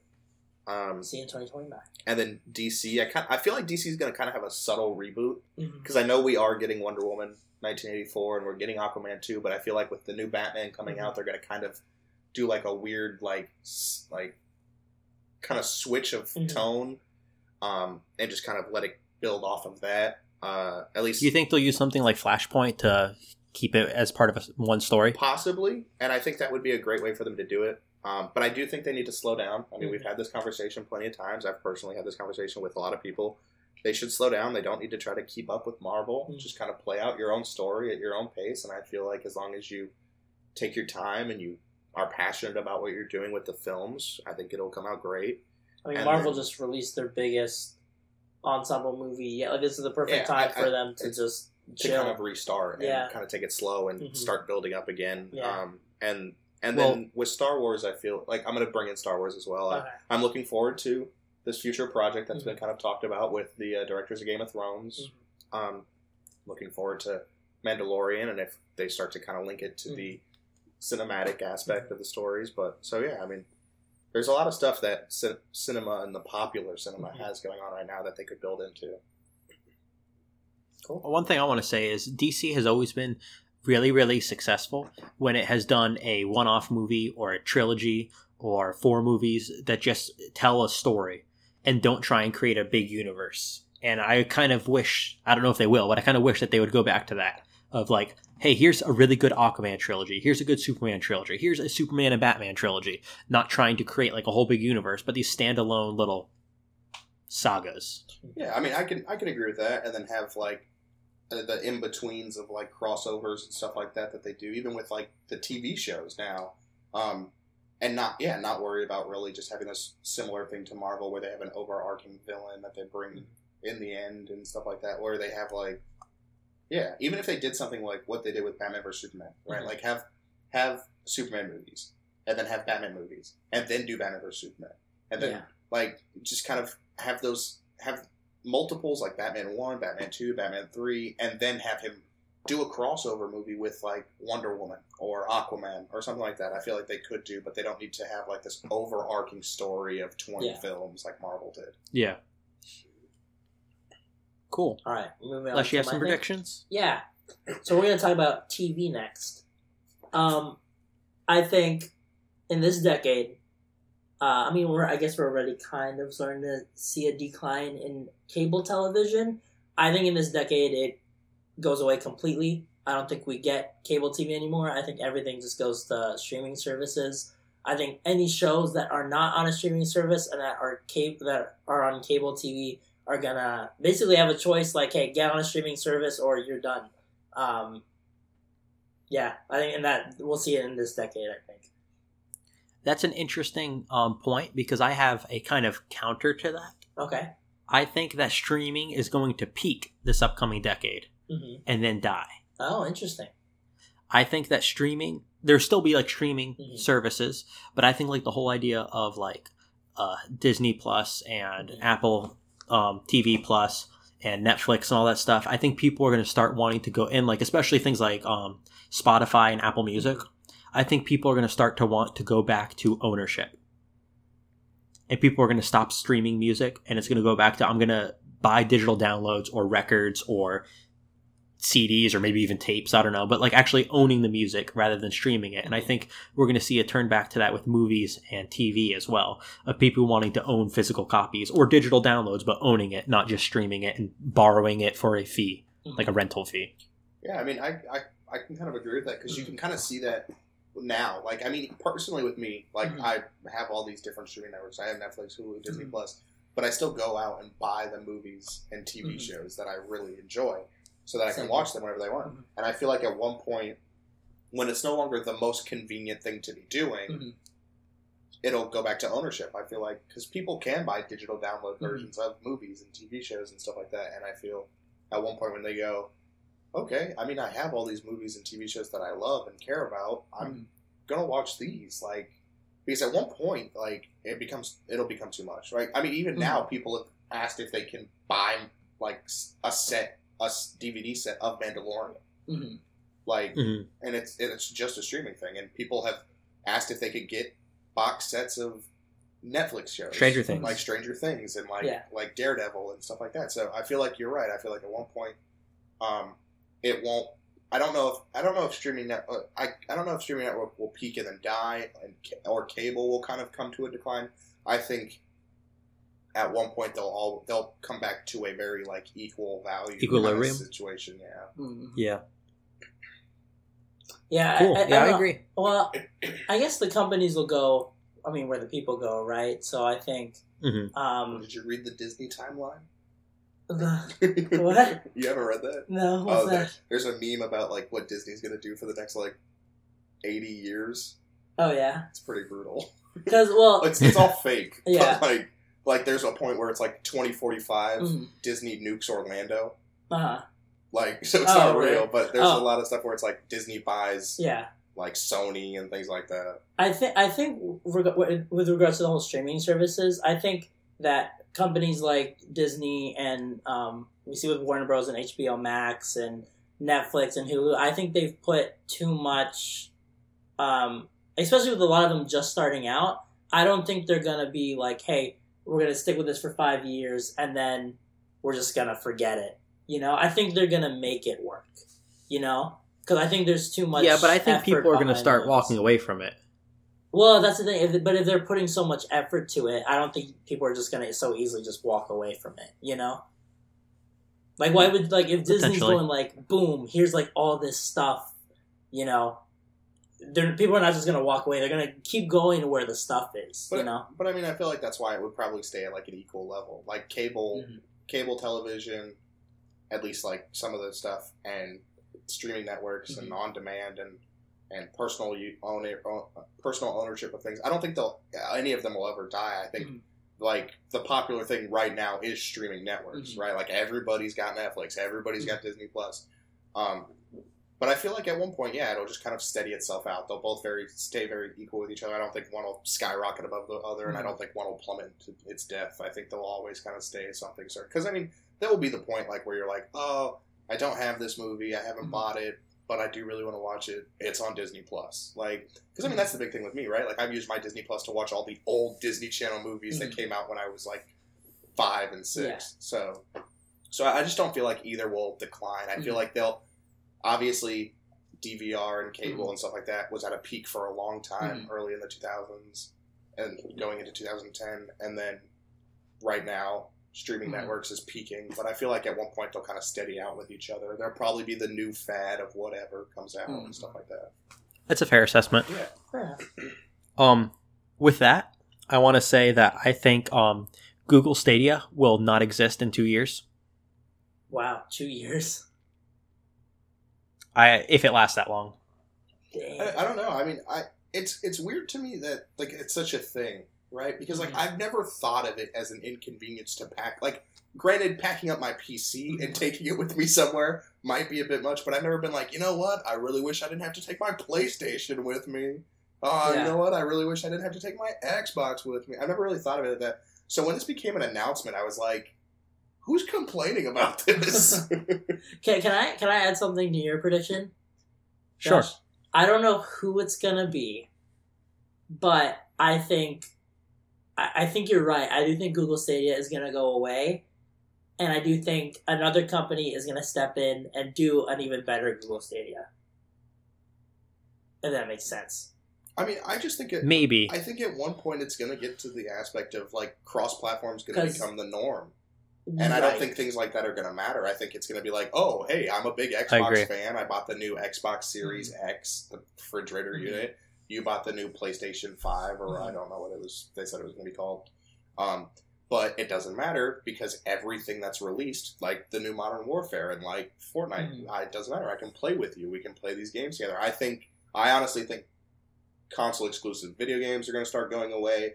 The thing that like Rockstar did with Red Dead Redemption 2 where they made PC wait like five, six months, almost a year. No, yeah, I think it was a year. yeah. I think it was a year. They made it wait like a year before they could play Red Dead Redemption Yeah. 2, and I feel like Rockstar is going to realize Mhm. they can't do that again because at one point it's just going to become everything is cross-platform. I, I feel like we've started to see that now Mhm. with with how Sony and Microsoft and Apple and all of them have kind of come to ter- come to terms with each other. Mhm.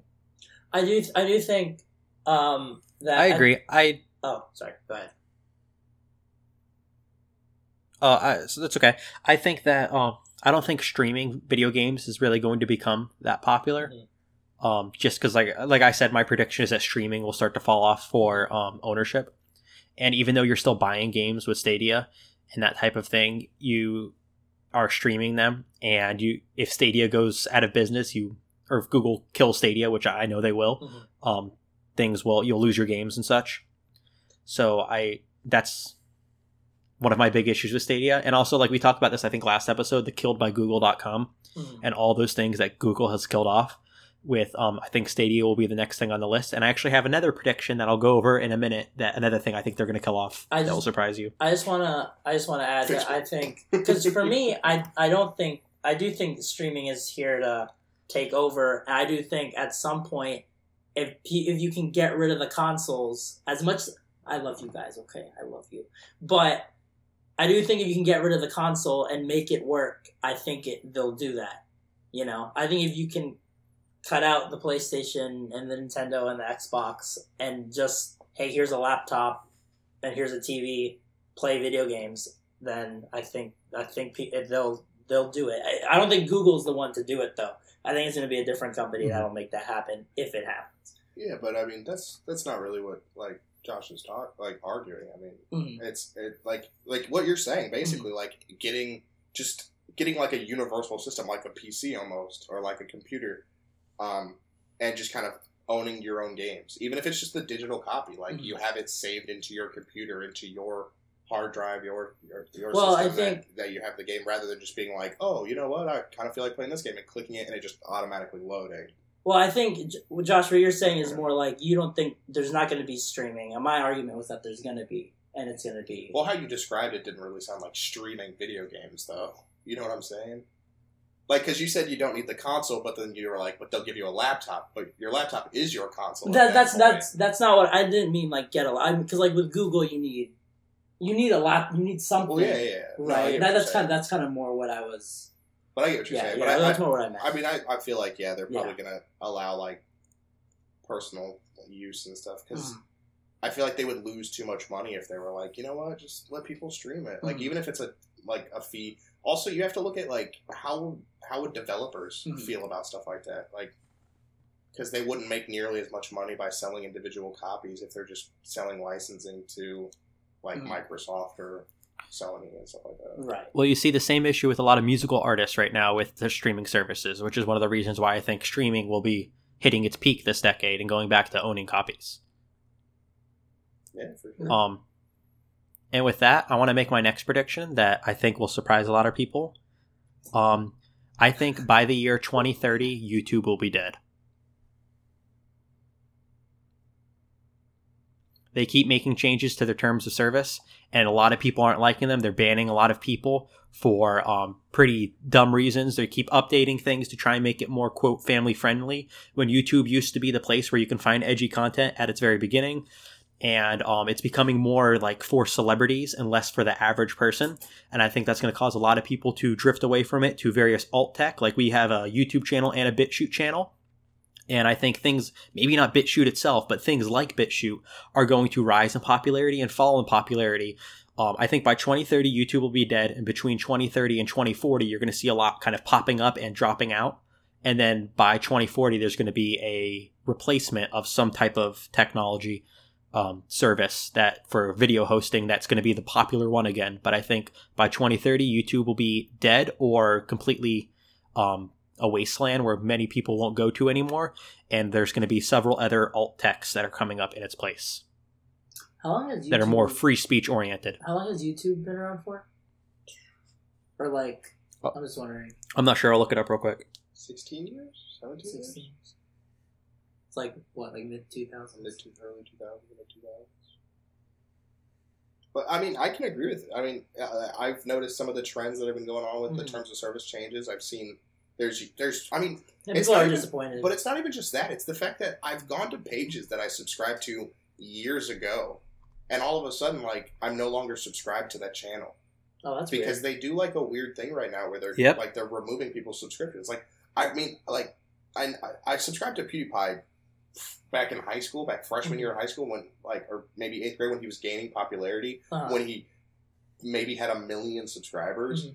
and I went I never unsubscribed to him. Like I can Mhm. promise you I never went on and was like unsubscribe.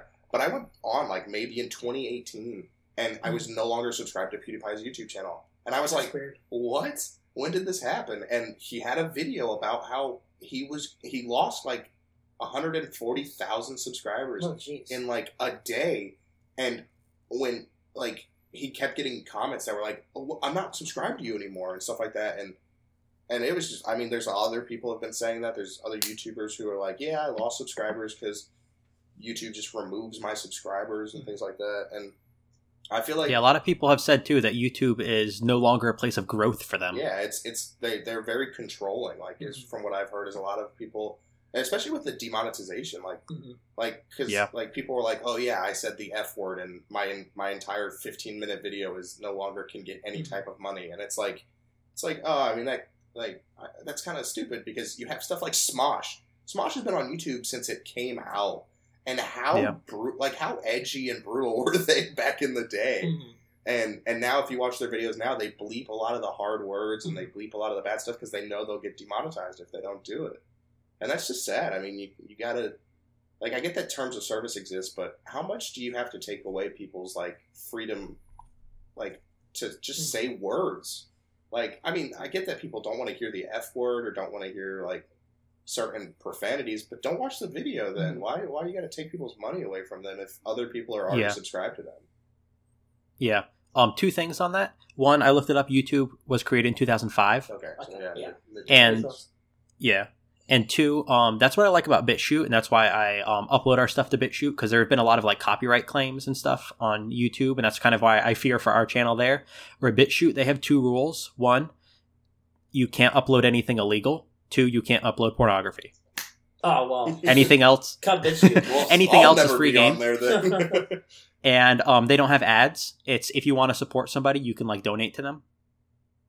So that's kind of why I feel like we're safe there, even if we don't have a huge following there. If like our YouTube channel was cut for some reason, we'd have our BitChute channel where we're not going to be cut. I could. Uh, I'm just gonna add one little thing. I do think that I could actually do. Like, I agree with you guys. I do think YouTube at some point will kind of die out. I don't think that it's gonna be like we're gonna have like in between YouTube and the next big thing, like videos stuff, whatever. That we're gonna have like these like it, like little websites here and there. I think whatever replaces YouTube replaces you. Like it's not gonna be like you you know what I'm saying? Oh, kind of like it's gonna be like okay, YouTube's dead. Here's the next thing. Everyone's going there. Mm. You know. Yeah, it's almost like it's almost Yeah. like the thing going on with like Twitch right now. Like Twitch Right. is having a lot of people leave and they're going over to Mixer. Right. Exactly. Right? Like the, It's their gonna Yeah, yeah, like good competition point. already exists. I get what you're saying.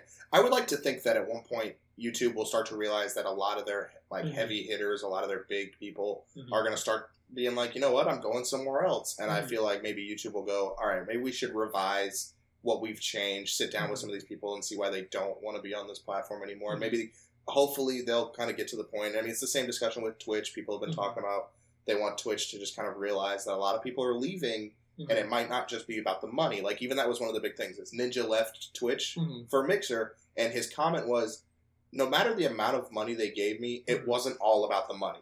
And that should speak volume Yeah. to how Yeah. how people perceive you, especially somebody like Ninja, who at that time was your biggest Mhm. streamer. And um, my prediction is that Facebook Live will die as a streaming Oh, yeah. system. 'cause- No, I agree with that. I, even though um, even though Disguised Toast just moved over to it, and I Uh-huh. like Disguised Toast, I, dude, I don't know what he's doing. That it's the dumbest streaming system ever.